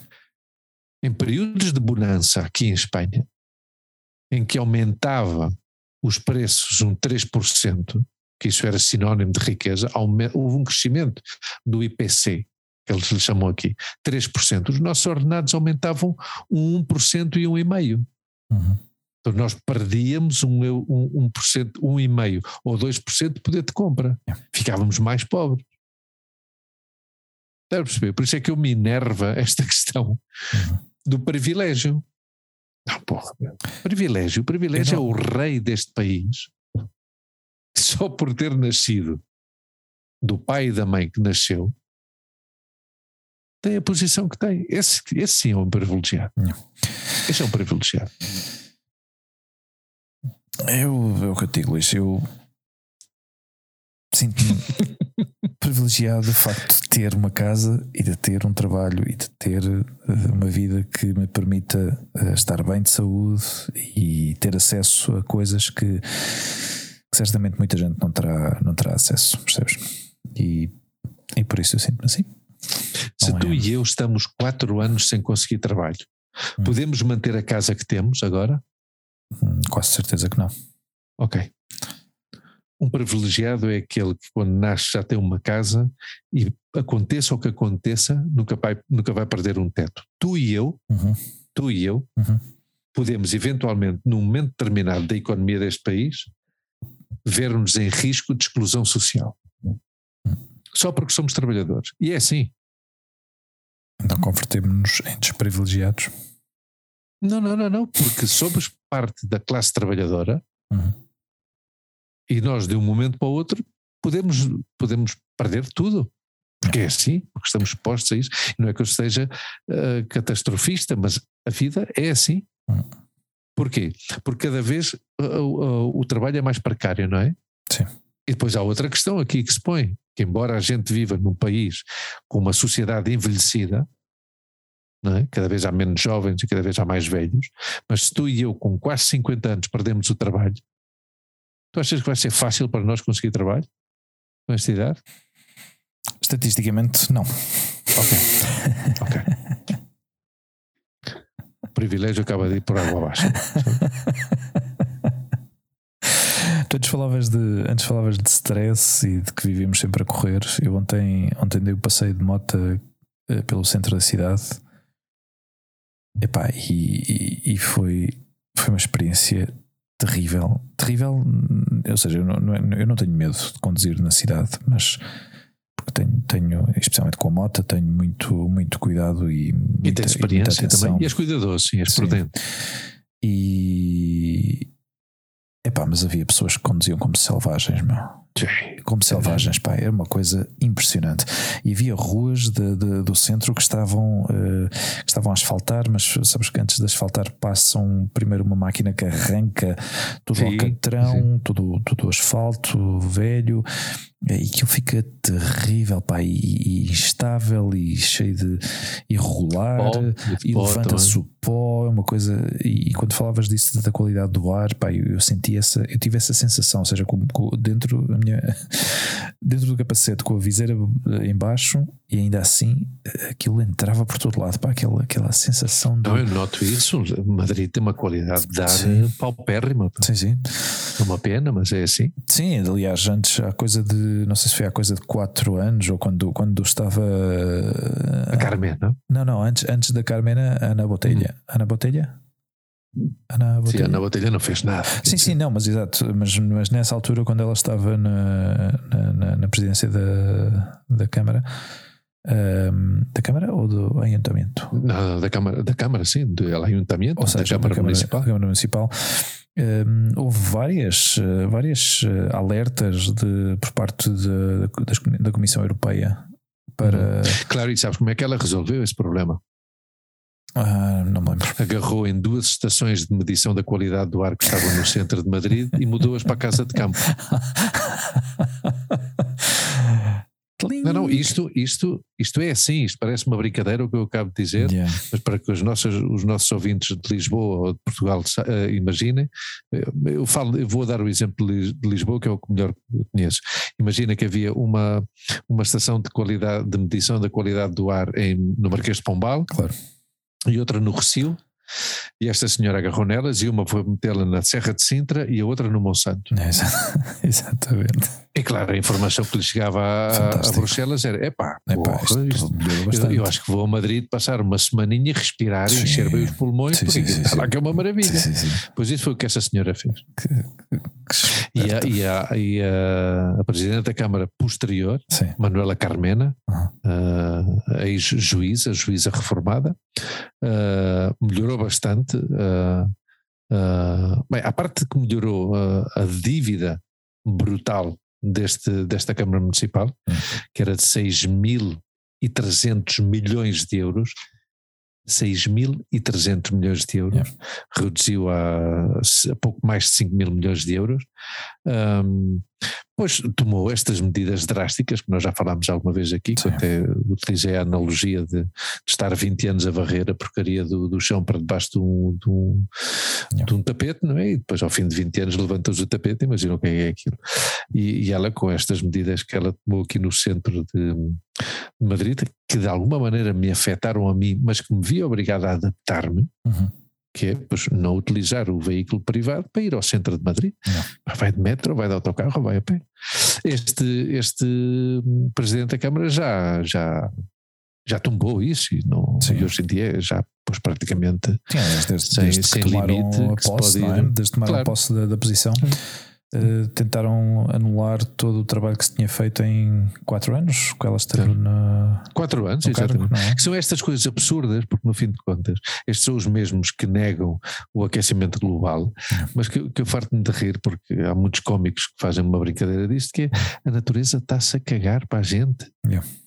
O mundo está-se a cagar para a gente. Sim. Porque a, a natureza e o mundo segue o seu ritmo. Sim, e vão continuar aqui. Forma. E vão continuar já está, aqui. Já está. Quer dizer, e vão continuar aqui. Uh, tu passaste-me esta tarde uma notícia. Uh, ah, um artigo, um, um, artigo, esclarecedor. Sobre a questão dos. Uh, do, da, da, falta de. Da falta de, do, abastecimento, do abastecimento. Da falta de produtos. Mas eu acho, acho curioso o título, porque isto é do, do hum. País, e, e o título é ou seja, vou dizê-lo em espanhol, depois fazemos a tradução. Atasco global, obras paradas, videoconsolas agotadas e nove meses para receber um coche. Ou seja, ok. Analisas este, este, este titular, ou seja, temos obras paralisadas, as videoconsolas esgotadas e nove meses para receber um carro. Ok. Estes três, bom, menos as obras, mas estes dois outros uh, argumentos realmente hum, são realmente essenciais. Hum. Sim, são essenciais, Hugo. São essenciais pelo seguinte: porque há pequenas empresas que vão receber agora uma ajuda da União Europeia hum. para reativar os seus negócios, que se calhar precisam de comprar dois ou três veículos para aumentar a sua frota e não podem porque os carros não chegam. Há milhares de as carros. Videoconsolas, as videoconsolas, sim, Luís, mas é a economia que a gente vive. carros, claro, obviamente, metidos é, é... em armazéns. Há milhares. E, e pá, honestamente, eu não sei se isto. Eh, eh, eu entendo, eu entendo o ponto que estás a fazer, e desculpa ter-te interrompido assim desta maneira, mas, uh, mas este, este de nove meses para receber um carro, isto de certeza que não tem nada a ver com essa empresa que precisa desses carros. Desculpa lá. Não, tem, a ver, tem a ver com um setor económico importantíssimo, Sim, mas. que é a, a construção de automóveis em Espanha, que, como tu sabes, é, é um motor económico Sim, deste país. e muitas empresas tiveram que parar as- a produção, a Ford, a Renault, eventualmente. Não sei se a Citroën também acabou por. Ou seja, são, são marcas que estão aqui presentes na. Bom, a Ford, por exemplo, em Portugal tem uma, tem uma presença importantíssima na. Na- com a fábrica da, Auto Europa, mas, eh, mas, mas eu, eu- eu- o que eu faço, eh, o que eu destaco aqui deste titular, tem esta, esta dos nove meses para receber um carro, hum, não vá, digamos, não está dirigido, eu acho, à, à empresa que, que tens frota, porque esses carros de frotas. Há milhares de carros parados e há milhares, de- e de certeza que há oferta para- disponível de carros que estão parados e que não saíram, não tiveram saída. Percebes? Hum, eu acho que este titular tem a ver com a compra privada. Ou seja, compra privada. Tu Também. agora vais a um concessionário e de certeza que se calhar se queres pedir o teu carro, o teu Ford Fiesta eh, de cor amarelo eh, gelatinoso, eh, vai estar nove meses à espera porque, não há, Mas há não, pessoas que- não há mas- um mas tu- para Não, mas, pintar não, não, esse mas carro. pensa o seguinte, pensa o seguinte, Hugo, que isso é economia. Yeah. No fim de contas, isso são postos de trabalho. Se um stand de automóveis tem que estar à espera nove meses para receber cinco carros que Yeah. estão pedidos, É. durante esses nove meses não vai poder Obviamente. vender esses carros, então provavelmente vai ter que dizer a dois trabalhadores para dizer, olha, vou-te mandar para a rua, não tenho dinheiro para te pagar, e só te posso dar trabalho daqui a nove meses. Yeah. Os videojogos é uma coisa que aproxima-se o Natal e obviamente é um setor importante da economia e que dá trabalho e que, e que- que gera dinheiro. Mas a quem? Mas não há vida, não há, hã? Gera dinheiro a quem? Há trabalhadores de, de lojas de brinquedos, por exemplo, que se calhar estão contratados porque são especializados nisso para estar na campanha de Natal a vender videojogos e não videoconsolas e estas coisas e não vão ser contratados. Não, mas honestamente isto não são bens Parecem futilidades, mas Não, eu não, dentro não quero, do- eu não quero minimizar e não quero, Exato, não, não exato. quero minimizar, mas, mas, mas não, é que não podemos minimizar porque é tudo, está tudo, está tudo incluído. Por exemplo, por exemplo, vou-te dar um exemplo. Há uma crise de, de gin e de vodka em Espanha. Não chega gin e vodka à Espanha. E a produção local de gin e de vodka não é suficiente para satisfazer a- Uhum. a- as necessidades. Isto vai ter uma influência nos jantares de empresa do próximo Natal. Em que vai haver muitas empresas que dizem, pá, há problemas e não sei o quê, não vamos jantar. Já não fazemos a- o jantar de Natal da empresa. Vai haver quatro ou cinco empregados de mesa por- de média por cada, por cada restaurante que não vai ter esse trabalho extra. É trabalho que se destrói. Está a perceber? O que nós falámos no outro dia dos contentores, dos, dos barcos que estão aí à beira de, ah, ao largo do- dos portos e que não se descarregam. Uhum. Essas pessoas, principalmente nos Estados Unidos, que trabalham por dias e que trabalham por hora, não estão a receber ordenado porque não há trabalho. Sim, sim, com certeza. E se tinham pensado comprar um carro, também já não o compram. E se tinham prometido uma PlayStation ao filho, já não a compram. Ou seja, é tudo uma cadeia. Obviamente, as manchetes dos, dos jornais Hum. fazem-se para chamar a atenção do leitor. Yeah. Obviamente. Porque ele aí provavelmente podia ter dito: há um problema de penicilina, há um problema do dismerrin, que é uma medicina que, de- que há oito meses que não se recebe em Espanha. Sim, mas isso, por exemplo, eu vejo isso como um, um titular muito mais útil e muito mais Sim, importante, as com pessoas- peso as muito pessoas- mais. Mas eh, há muito mais pessoas em Espanha a comprar carros, videoconsolas e a estar à espera de umas obras em casa do que consumir dismerrin, yeah, mas isso. que é uma medicina feminina e que não todas as mulheres têm que tomá-lo. Estás a perceber? yeah. Há, há obras, há obras, aqui mesmo no, perto do meu bairro, que estão paradas por falta de material. Yeah. Por falta de material. O que é que acontece com este trabalhador por conta própria que trabalha com, com uma grua? Não tem trabalho. Porque Isto- O homem da obra diz: "Epá, falta-me material, não posso, conseguir, não Claro. posso continuar com a, com a obra. Isto é outra bufetada ao ser humano pela dependência de certos países uh, com a China, por exemplo, onde uh, não sei se 80% ou 90% de toda a produção uh, mundial se centra. Pá, e, e, estas coisas, os países continuam a operar de uma maneira que, que eu já não entendo. Esta globalização tem muitas vantagens, tem muitas vantagens, porque uma coisa Uh, ou seja, tu podes desfrutar de, de, de, coisas boas e de coisas eh, interessantes em qualquer ponto do mundo. Uma coisa, ou seja, tomar um café aqui num Starbucks é o mesmo que tomar um café no, nos Estados Unidos. Ou seja, tens certos benefícios e vantagens uh, dentro da globalização. A tecnologia partilha-se com, com muitos países, a tecnologia movimenta-se a uma velocidade vertiginosa, ou seja, a qualidade, em teoria, em teoria a qualidade de vida das pessoas melhoraria, não é? Mas quando um país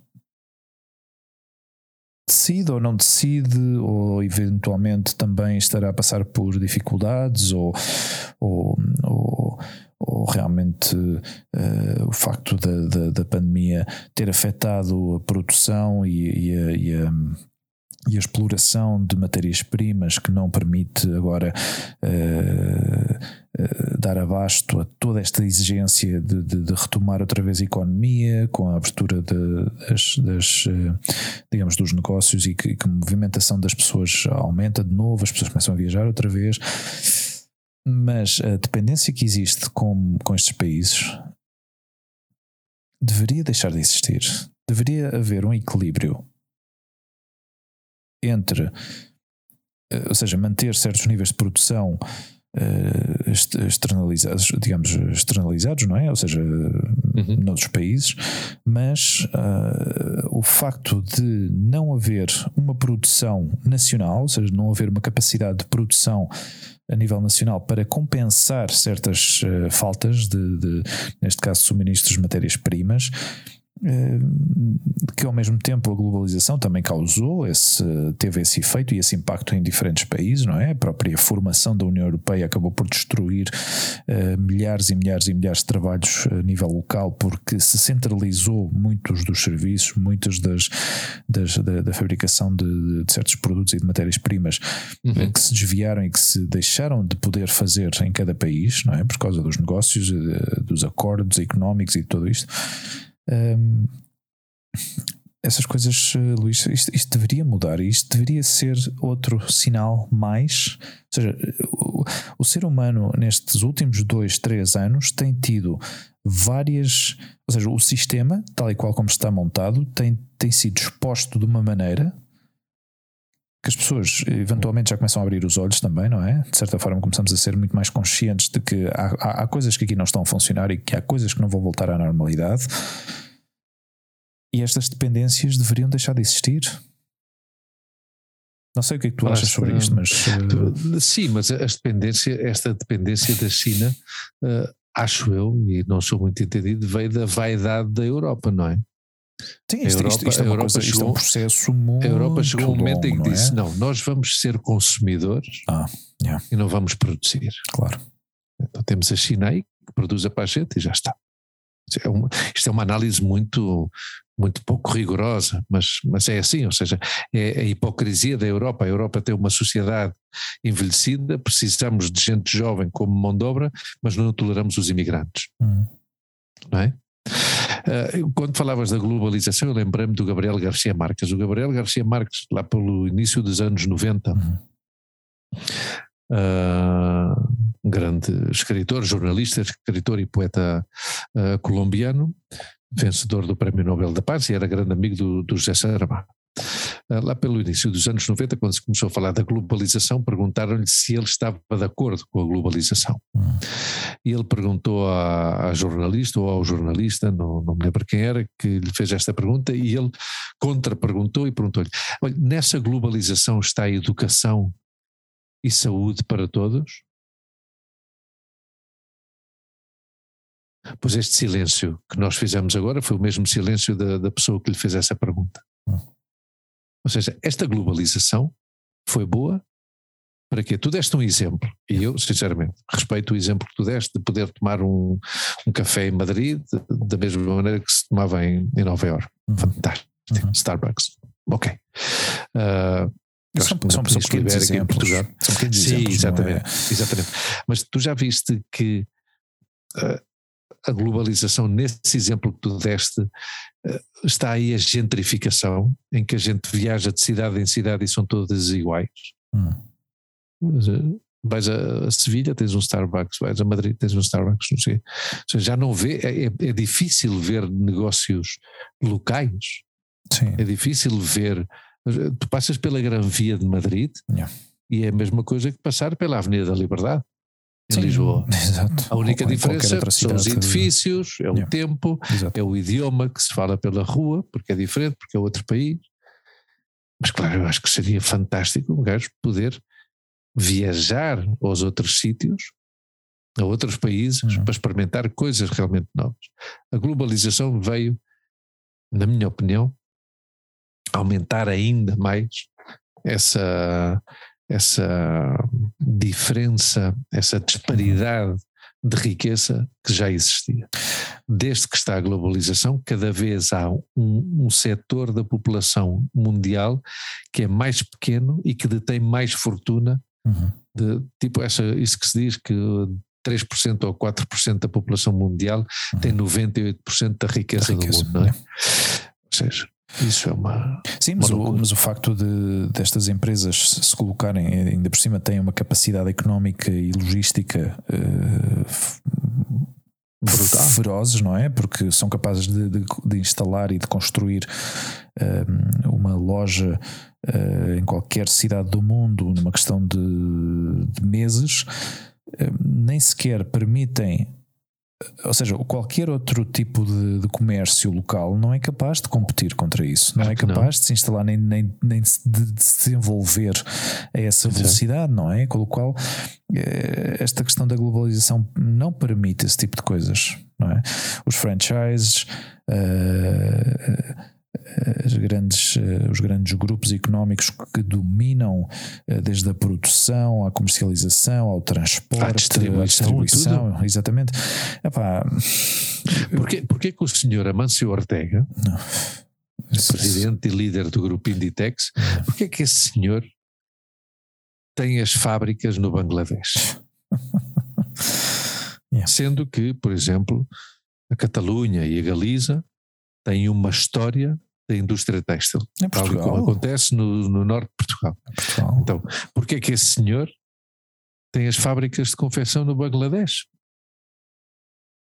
No outro dia ouvi também, Margens. acho que falei disto no outro programa, Uh, não, não tenho medo de me repetir, mas uh, ouvindo uma entrevista com este senhor que era especialista em logística uh, mundial, ele falava muitas vezes tem, temos estes pequenos gestos, não é? E eu já te falei várias vezes que eu e a Monte temos este pequeno gesto do, do comércio de bairro. Uhum.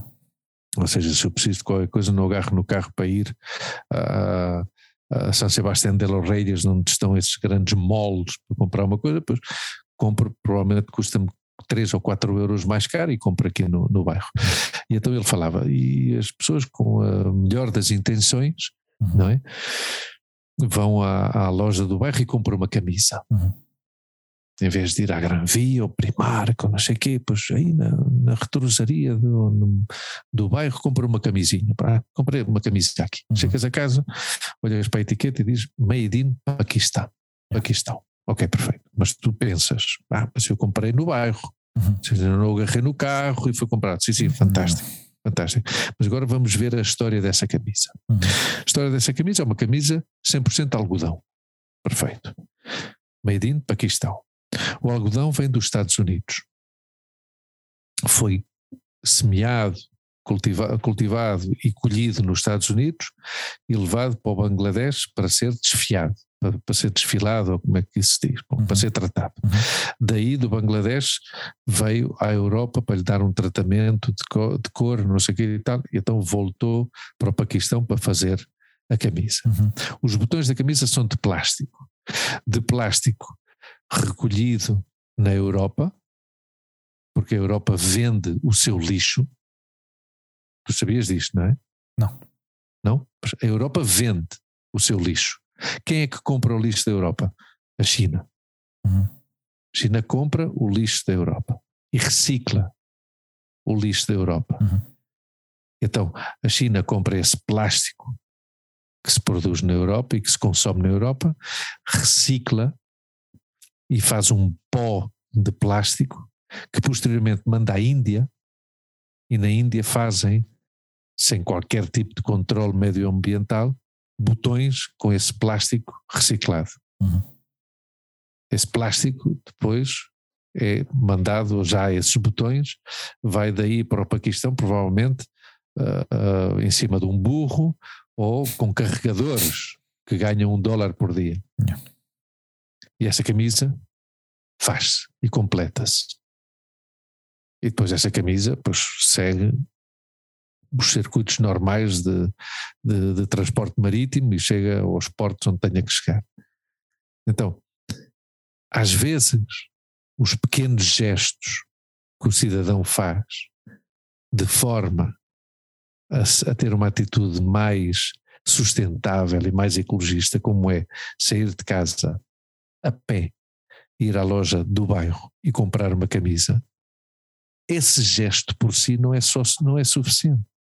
Porque quem tem que dar a volta e quem tem que dar o primeiro passo mais importante são os grandes poderes económicos. Sim, sim, completamente. Sim, aliás, que não os dão. Aliás, isso eu já tinha ouvido falar de que muitas, eh, às vezes, esta, esta questão de. Um, esta questão de isto que nós fazemos, por exemplo, de reciclar e, e, que está muito bem, obviamente as coisas têm que começar por algum lado e, e o trabalho que o cidadão individual faz eh, para reciclar as coisas, para reciclar os plásticos, o material orgânico, eh, dúvida, o cartão e tudo isso, obviamente, são passos importantes, mas é o que tu dizes, não são suficientes. Não são suficientes porque as grandes empresas continuam a operar de uma forma completamente indecente. E, e irresponsável. Irresponsável, exatamente. Totalmente irresponsável. Lhes dá absolutamente igual. Deixa-me deixa voltar aqui à, à, notícia, aquela notícia que tu, hum. que tu partilhaste. Uh, o que tu acabas de dizer é muito certo e, e, e, é indignante. Ou seja, é indignante, porque ao fim e ao cabo, uh, eu já, já tinha ouvido uma vez, eu, eu estava a dar aulas uh, particulares de, de, inglês a uma, a uma senhora que trabalhava na para o grupo da, da Zara, da Inditex, uhum. acho. É Inditex, não é? O grupo Zara é, é Inditex, sim. sim. Um, mas ela estava ela estava noutra. No, eu acho que ela já não estava na Zara, estava noutra. Não sei qual é a outra empresa assim de, de roupa. Tem uma data de coisas, tem Massimo Duty também. Acho que era, acho que, acho que era, acho que era Massimo Duty. E, ah, ela, e ela, e ela disse-me, e numa das conversas que estávamos a ter, ela, ela disse-me: Ah, Portugal, porque ela soube que eu era português, e disse-me: Ah, Portugal, nós, nós antes tínhamos uma grande presença na, em Portugal porque trabalhávamos o algodão muito bem. Isto foi, foi, foi claro. a observação que ela fez. Mas, uh, yeah, mas depois com o tempo e com a redução de custos e não sei o quê, começamos a optar pelo, pelo Bangladesh. Claro. E fiquei, claro, e tu e essa história hum, que dos por três vem sempre à memória. E tu sabes é? os milhares de postos de trabalho diretos e indiretos que se perderam no Vale do Ave claro, em Portugal. Exato. Yeah. Sim, aliás, aqui fazem sempre aquela, aquela, aquela anedota que a mim aborrece-me imenso, que é a questão da, das toalhas, não é? Que sempre tivemos, ah, nós, ah, não, o que eu conheço de Portugal, especialmente os espanhóis, não é? Mas sempre hum. aquela, aquela, aquela piadinha não acho piada nenhuma, mas pronto. porque aliás eu nem Se quiseres, eu posso dar uma sugestão a isso, porque eu já há uns Sim. anos que desenvolvi uma resposta a isso. mas, mas esta questão das toalhas, eu, eu nem sequer hum. sabia da tradição de, de, de, das malditas toalhas, não é? Mas, hum. mas uh, fazem sempre esta, esta troça de nós uh, quando dizem, ah, não, eu, eu atravessava a fronteira, mas era para ir comprar toalhas. Ah, hum. ok, fixe. Um, pois eu digo-lhes sempre, ah, então não conheces Portugal. claro. Uh, yeah, exato. Uh, tava... É das poucas vezes em que eu me ponho patriota. Sim. eu estava aqui, eu continuava a ler a, a notícia e, e, há um comentário que é destes comentários que eu digo, mãezinha do céu. É o Juan, o Juan Sanchez, que é um, um, reformado de 65 anos que vive em Madrid, uhum. uh, teve ou seja, teve esta experiência em, em primeira pessoa de, de, da falta de, ou seja, de estar nove meses à espera de um carro e diz: cada quatro anos muda o seu Mercedes por outro. muda de Mercedes cada quatro anos, uh, graças a um contrato da renting que tem com o fabricante alemão. Este ano ouviu falar da crise dos chips em junho e foi diretamente ao concessionário para pedir uh, a renovação do, do, do, contrato de renting. E ele diz: menos mal que fiz quando fiz, uh, que o fiz quando o fiz, porque, porque se não fosse assim, tinha que esperar oito meses e teriam que ampliar o meu renting atual. Isso não é, isso, isso fixa em um renting, fixa em carro. O que não é certo, porque podes pagar, ou seja, podes pagar pelo carro se quiseres. Pagas o, o valor que tens de. Bom, se calhar estou a dizer aqui alguma coisa errada. Eu sei que, não sei, eu não sei como é que funciona o renting. A questão dos rentings, eu acho, eu acho que renting permite, depois de finalizares o contrato, uh, se pagas o, o, digamos, o valor, uh, o que eles chamam o valor. Tem, tem, tem, uma, tem uma palavra específica, alguém que saiba hum. de, de, carros, de certeza que destas questões de, de, dos rentings, destes contratos, saberá. Não sei se é um valor, ai, tem, tem um nome muito específico e eu agora não Residual. Exatamente, será um valor residual o, o, carro, ou seja, tu pagas X por mês, que te inclui determinados serviços, eh, mas ao fim do contrato, depois esse carro tem um valor residual e tu podes pagar esse uhum. valor residual ou aproveitá-lo Sim, mas como o entrada. Homem, mas o homem, o homem não quer porque o homem está habituado a mudar de Mercedes Cada de 4 4 anos, anos, meu amigo. Um Mercedes. Ai, é respeitável. Pá. Se, o gajo, não, se o gajo faz isso honestamente. Isto é um exemplo de. Se ele, de, mas, de, Hugo, se ele troca de carro de 4 em 4 anos, honestamente, fruto do seu trabalho ou da sua fortuna, fantástico. Agora, se o gajo rouba um trabalhador, aí é, que, aí é que a coisa está. Aí é que a coisa é pior. Mas isto não está bem. Mas se o gajo rouba as finanças. Isto não está então, isso bem. é um exemplo, é um exemplo absurdo, é. porque é um, não é um exemplo eh, que, que, que, nos dê uma fotografia geral yeah. do que é a situação. Mas, mas, mas, não é. Mas eu, eu acho que o ponto que eu quero tocar hum. uh, com, este, com este titular, não é? Esta manchete e com este, com este exemplo, este pequeno exemplo que está, obviamente, retira isto fora do contexto do resto da notícia, está bem? E, mas é um, é, é um. Eu acho que o ponto que eu queria tocar é realmente a necessidade primária ou seja, isto, estas coisas, eu, eu, eu entendo todo a tua perspectiva e o teu ponto de vista. Um, não, bom, não é um ponto de vista, é um, é um facto real de, de, de uma questão, uh, o impacto que isto tem com, com os trabalhos, não é? Ao fim e ao cabo, uh, toda a cadeia acaba por ser afetada pela falta de. Uh, o PP fica sem trabalho porque a fábrica não consegue dar o material necessário para fabricar não sei o quê e, e acaba por perder os trabalhos. E, eu entendo tudo isso. Mas a atenção destas notícias não deveria ser estas questões, porque eu, desde a minha perspectiva, isto não são coisas básicas. A mim preocupar-me mais se me dissessem que amanhã uh, o supermercado onde eu habitualmente vou fazer as compras não tem fruta, não tem uh, frango, não tem uh, carne, não tem água, percebes? Isso para mim. Como não vives, como não vives na Inglaterra, não tens problemas, mas sabes que há um problema de abastecimento de carne de porco na Inglaterra porque não há pessoas para matarem os porcos. Yeah, isso já falamos Porque disso. esse trabalho era desempenhado por imigrantes em campanhas que iam para lá durante dois yeah. ou três meses, matavam milhares de porcos, agora não há. Há, no outro dia ouvi um senhor que tem uma, uma exploração de uhum. perus uhum. que vai vai sacrificar perus. Imagina. Porque não tem quem os mate claro. corretamente yeah. para, para que os possa vender. Então vai matá-los yeah. diretamente. Yeah. Porquê? Porque lhe sai mais caro mantê-los alimentados. Ah, claro, de certeza absoluta. Ah. Isso, isso para mim, quando eu vejo imagens dessas, eh, de, de, de especialmente por exemplo, quando, quando, há, quando, quando, os agricultores entram em greve e, e querem manifestar-se manifestar e de repente soltam toda a mercadoria, todo o excedente que têm de coisas que não, que não hum. venderam, não conseguiram vender. Epá, esse, esse, tipo de coisas a mim, a mim deixam-me tão. Epá, impactam bastante, não é? E e eu entendo, confio ao cabo, muitas pessoas uh, veem. É o desespero. Exatamente, é, desespero. é, a, único, é a única forma Sim. que têm de realmente uh, fazer-se ouvir. é com este tipo de ações e epá, não sei, eu estou com uma imagem do, do mundo, Luís, cada vez mais uh, mais, mais uh, pessimista e preocupa-me. Não, não, não convida muito ao otimismo, não, isso é verdade. E preocupa-me, preocupa-me porque preocupa pela situação que eu, que eu vou atravessar, preocupa-me um pouco uh, pelo futuro, uh, preocupa-me, preocupa-me, percebes? E, Obviamente, e, é e, e, a nível emocional tem, tem, sido, tem sido complicado gerir em momentos muito concretos esta, esta situação porque não sabes o que é que vai acontecer, não sabes uh, se. Ou seja, é muito fácil. Eu, eu, acho que no outro dia falava disto contigo, não é? Que a linha, uh, a linha entre o, uh, o sentir-se.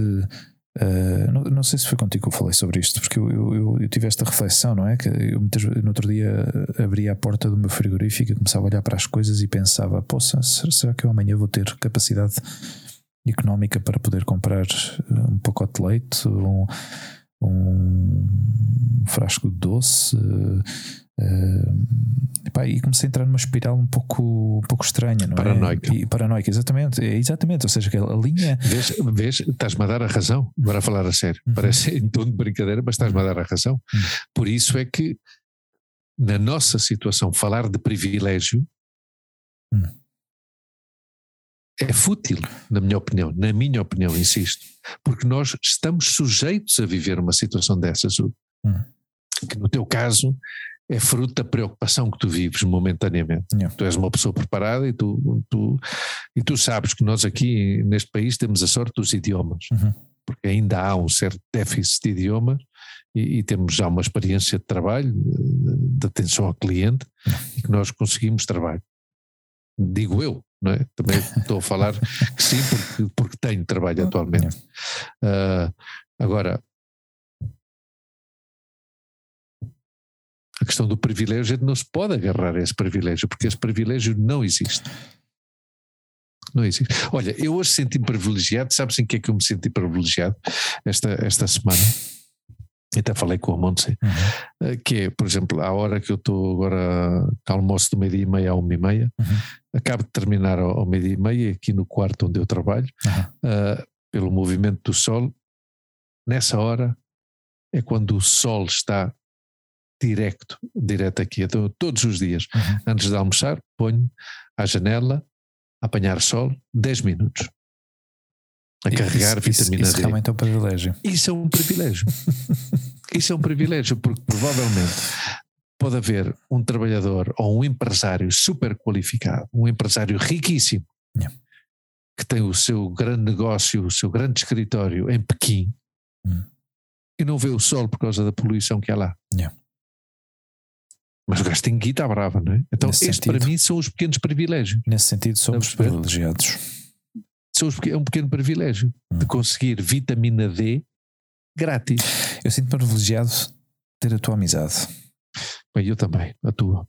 Estás a ver que eu estava cansado e chego aqui isto é uma droga, isto é cocaína para mim. Isto é cocaína, há vitaminas. Não, vitaminas não sei que nunca tomei. Olha, meu amigo, é estamos, é estamos a habituar-nos a, a, fazer. A, eu, eu, sinto que isto aqui é um, é um treino e cada vez estamos a aumentar mais o tempo de, de gravação e eu acho fantástico. Eu acho isto fantástico. Não sei se a nossa audiência uh, agra lhes gostará. Agradece ou não, não é? Mas também é uma forma muito delicada e educada para da tua parte para anunciar que estamos a chegar ao fim. Hugo, foi um prazer. Não, não, mas espera, mas espera, mas espera. Há aqui uma par de anúncios que eu tenho que fazer. Uma, um ah, deles, não, pois, um, um eu deles. já estava aqui com o coitos interruptos. Estamos aqui a pôr o end call. a carregar no botãozinho vermelho.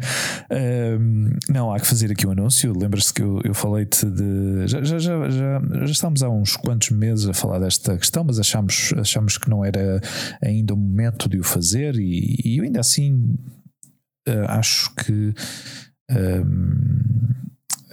Que talvez eh, tendo em conta ah, a nossa, é verdade, é verdade. A nossa projeção um, talvez não seja o movimento mais acertado, mas é uma decisão que eu achei que deveria de tomar uh, e uma ação que deveria de, de, de ter e tomar Uh, que foi, uh, digamos, a nossa inscrição no Patreon. E, e, o Patreon Um, para os que não sabem e pela primeira vez que ouçam esta, esta, esta palavra, uh, o Patreon é, um, é, uma plataforma que permite uh, criadores de, de, conteúdo, pessoas que, que têm pois, canais no YouTube, que fazem streaming em diferentes plataformas, uh, pessoas que se dedicam a criar conteúdo para as redes sociais, podcasts, vídeos no YouTube, um, todo o tipo de conteúdo que vocês possam encontrar nas plataformas sociais, muitas vezes uh, aderem a esta, esta plataforma Patreon, que foi criada com o objetivo de, um, de ajudar uh, as pessoas que querem colaborar com, essas, uh, com essas plataformas e com esses criadores de conteúdo, uh, de inscrever-se também, de subscreverem aos, aos canais de, de, de, desses criadores ou das pessoas que seguem um, e participar ou aportar ou colaborar de certa forma com uma quantia fixa por mês um, e muitas vezes, digamos, o, o benefício que os, as pessoas que dão esse apoio, os benefícios que têm, pois um deles é poder ver conteúdo exclusivo desses, desses criadores, ver, digamos, ter acesso em primeira mão de episódios com antecedência. No nosso caso, por exemplo, nós eu já criei a nossa conta patreon.com barra o nosso podcast. Um, e as pessoas que entrem aí, uh, eu lancei. Quando é, que, quando é que eu abri isto? Foi no domingo à noite, acho eu? No domingo, sim, domingo sim, à noite. Sim. Um, e estamos coloca... à procura de mecenas. Estamos a... Muito bem. Sim, sim. Muito bem. O Patreon é exatamente é, é isso. é um programa de, de mecenas. O Patreon é isso. Exatamente. E, e, sem ter, digamos, sem, sem dar esta, esta, digamos, esta sensação de que estamos a pedir dinheiro às pessoas, não, não é, não é essa, não é essa uh, a ideia de trás, mas ao fim e ao cabo nós uh, também eh, gostamos de, de, dar um, digamos, um, um, trabalho de qualidade para que as pessoas uh, uh, continuem a desfrutar do nosso, do nosso trabalho e uh, as pessoas que quiserem colaborar, depois podem inscrever-se e associar-se ou procurar-nos no patreon.com barra o nosso podcast e colaborar com 5 euros ao mês. Por exemplo, uh, quando eu falava de ter acesso exclusivo a conteúdo uh, em primeira mão, por exemplo, no nosso caso, eu, uh, o nosso episódio número 63 já está disponível no Patreon, ou seja, as pessoas que se quiserem entrar e colaborar têm acesso já a esse episódio desde, desde a segunda-feira e ouvem em primeira mão esse episódio. Há diferentes formas de, de digamos, de de favorecer os, eh, os, os, mecenas, não é? Uh, nós de primeira, em primeira mão, como isto é, é novo para nós, é uma novidade para nós, ehm, digamos, o, o, que nós podemos de momento contribuir é, é, digamos, é dar um episódio com antecedência, um episódio que normalmente se emite numa quinta-feira um, poder dá-lo eh, ou poder colocá-lo, eh, tê-lo disponível no, uns dias antes para as pessoas que quiserem ouvi-lo em primeira mão, que não consigam esperar até à quinta-feira para, para ouvi-lo. E, hum, mas eventualmente, mais à frente, à medida que se isto eventualmente arrancar e crescer, eh, depois poder dar outro tipo de, de benefícios. Sei lá, muita gente, quando já está lançada e já atingem um certo nível, começam a ter merchandising eh, começam a ter outro tipo de de benefícios aos, aos mecenas uh, do género depois ter realmente uh, ou dar acesso realmente a conteúdo muito, muito exclusivo que nem sequer ter, ter um miminho ter um miminho Sim. para os nossos mecenas exatamente, exatamente. é uma aposta Sim, é, não, honestamente é pedir, é, é, pedir ajuda, porque obviamente Sim. isto tem alguns gastos por mês. Uh, aliás, eu ando sempre atrás do Hugo para que ele me diga quanto é que eu lhe devo e, e depois de repente faço-lhe um pagamento de 500 e tal euros. Mentira, mentira. Mas pronto. Eu no outro dia pensei isso. Eu no outro dia pensei claro. isso e, e, digo: não, tenho que, tenho que lhe dizer isto mês a mês porque senão isto. Uh, claro, porque no outro dia. Não, tens razão, tens razão. Que, que não me importa. Porque, não, eu sei, mas, mas tens razão. Não, não... Como ainda temos essa pequena capacidade de poupança, yeah. eu tinha aí dinheirinho para te pagar. Mas pronto, uh, falando a sério agora, uh, isto supõe, obviamente, um, tem um gasto, não é? Não é porque seja só tudo feito nas ondas que, que, que a gente não tem que Exato. pagar. Há coisas que há, temos licenças que temos que pagar. A Exato. música, a, a música, que a música do nosso podcast Exato. tem que se pagar, se pagar. obviamente, direito de, direitos uhum. de autor. A página web que e, nós utilizamos. Exatamente. E, mas pronto, eu agradeço e agradeço primeiro que tudo o, uhum. uh, o teu trabalho, Hugo, porque uh, eu não seria capaz de ir investigar uh, essa questão do Patreon e, e, tu puseste a investigar e uhum. nós lançamos aqui, quem quiser apoiar, obviamente. Exato. nós agradecemos, mas não obrigamos a ninguém, obviamente. Faltaria mais. Sim, óbvio, ao fim e ao cabo, o acesso é uma, ao fim e ao cabo, o, o episódio acabam por, por ouvi-lo uns dias mais tarde. É simplesmente uma, uma questão. ao início, uhum. o único, tu explicaste muito bem, ao início, o único privilégio que nós podemos dar é este. Claro, do momento. Se a comunidade cresce, pois obviamente, quanto mais sejamos, mais miminhos a gente pode ter, obviamente. claro. E, é claro, e agradecemos. Tu imaginas, tu imaginas no futuro podermos uh, começar a fazer camisas com o nosso podcast. Claro, uma, uma t-shirt, uma caneca. uma caneca, porta-chaves. Porta-chaves. Os calendários de bolso já não, oh, e isqueiros não, porque a gente já não somos fumadores. Não somos fumadores. Eu nunca fui. Nunca eu nunca fui. Uh, ou eventualmente, uh, tu imaginas um dia ter acesso nosso, às nossas próprias instalações Bom, isso, isso, isso seria isso, é sonhar sim, muito alto, é? é sonhar muito, muito, alto, alto, muito, muito alto. alto. Mas os sonhos, se, se, por isso, sonhar é sim, é grátis. Sem dúvida, sonhar é grátis. Dúvida, ou, custa, é grátis, ou custa 5 euros por mês no, no Patreon. Exato. sonhar é grátis para nós, mas vocês nos podem pagar os nossos sonhos. Nós estamos aí sempre, sempre receptivos sim, a esse, sim, sim. E, essa atitude. E sem, e sem querer parecer descarados, mas uh, ao fim e ao cabo é uma tendência que muitos. Uh, Uh, uh, não cada vez mais. Sim, exato. Ao fim e ao cabo é, reconhecer, é, um, é um pequeno reconhecimento também por parte da comunidade uh, de ouvintes que, ao fim e ao cabo, é o que tu dizes, Luís. Eu, eu, eu acho que evitei ao princípio, de, digamos, dizê-lo assim de uma forma tão frontal, mas ao fim e ao cabo é, é, isso mesmo. Temos uns gastos inerentes à produção deste, deste episódio, que ao fim e ao cabo estivemos desde o princípio dispostos a assumir. Sim, sim. Uh, o investimento que, se fiz, que, que eu fiz uh, e que tu fizeste também para, para melhorar o material uh, e o equipamento para produzir um, um episódio, os nossos episódios com uma qualidade que nós consideramos que é aceitável e eu arrisco-me a dizer que é excelente. Uh, obviamente tem, tem os seus custos e, e, isso tudo foi absorvido de uma forma totalmente uh,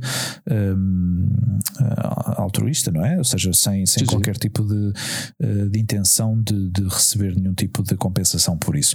Mas ah, depois de já tanto tempo, eu acho que à medida que vamos marcando uma presença com, com, com, digamos, com um grupo de ouvintes que ainda é pequeno, mas, eh, mas que ao fim e ao cabo é, é, é constante, é estável. Uhum. Uh, eu achei que seria interessante, e se a aposta não for para a frente, pois também não, não, não há nenhum problema, ou seja, continuaremos a fazer o nosso trabalho. Exatamente, não, não é eh, isso que nos vai impedir de continuar a estar aqui todas as semanas Exatamente. a apresentar o programa. Exatamente, a partilhar alguma. as nossas conversas, as nossas opiniões convosco e e pronto, era esse o grande anúncio que, que eu queria fazer antes de, antes de nos despedirmos e, e recordar aos nossos ouvintes que nos podem ouvir, uh, como sempre, no Spotify, Apple Podcasts e Google Podcasts.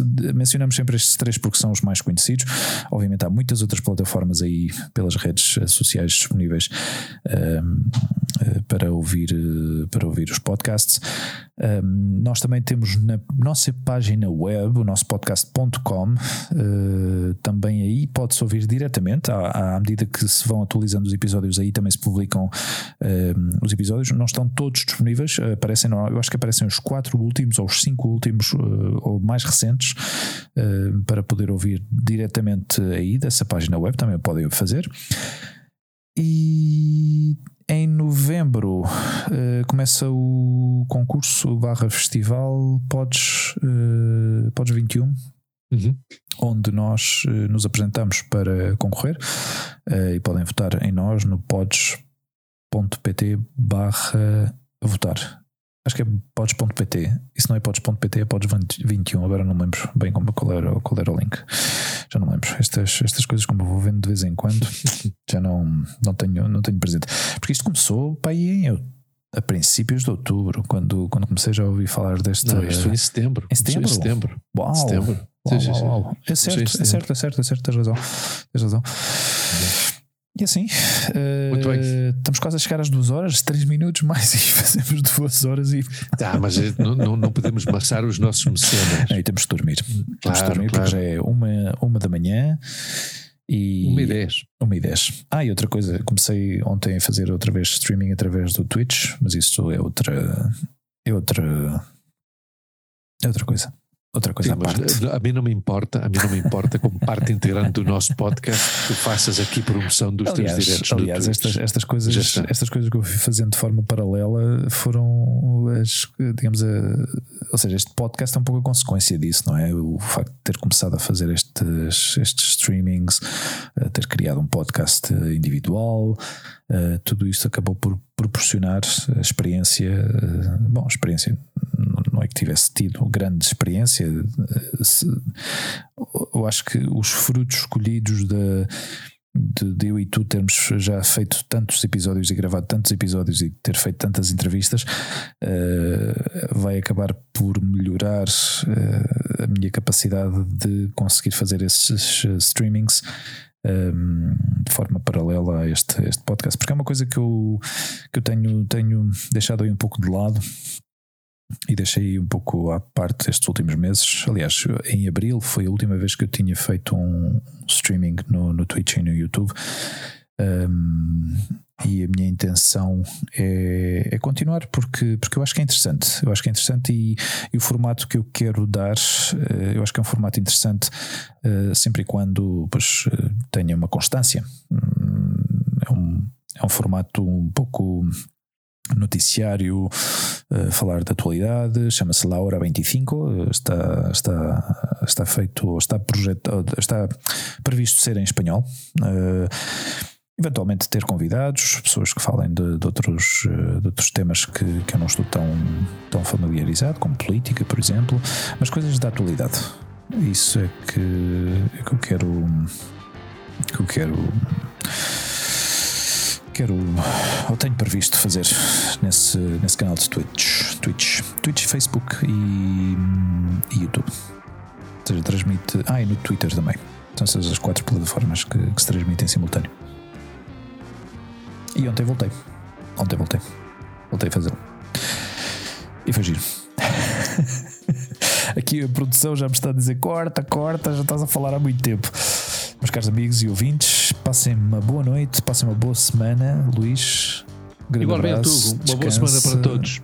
Beijinhos. E beijinhos a todos. Não se esqueçam de votar em nós e nos ouvir. Até à próxima. E até à próxima. Abraço. Tchau, tchau. Tchau.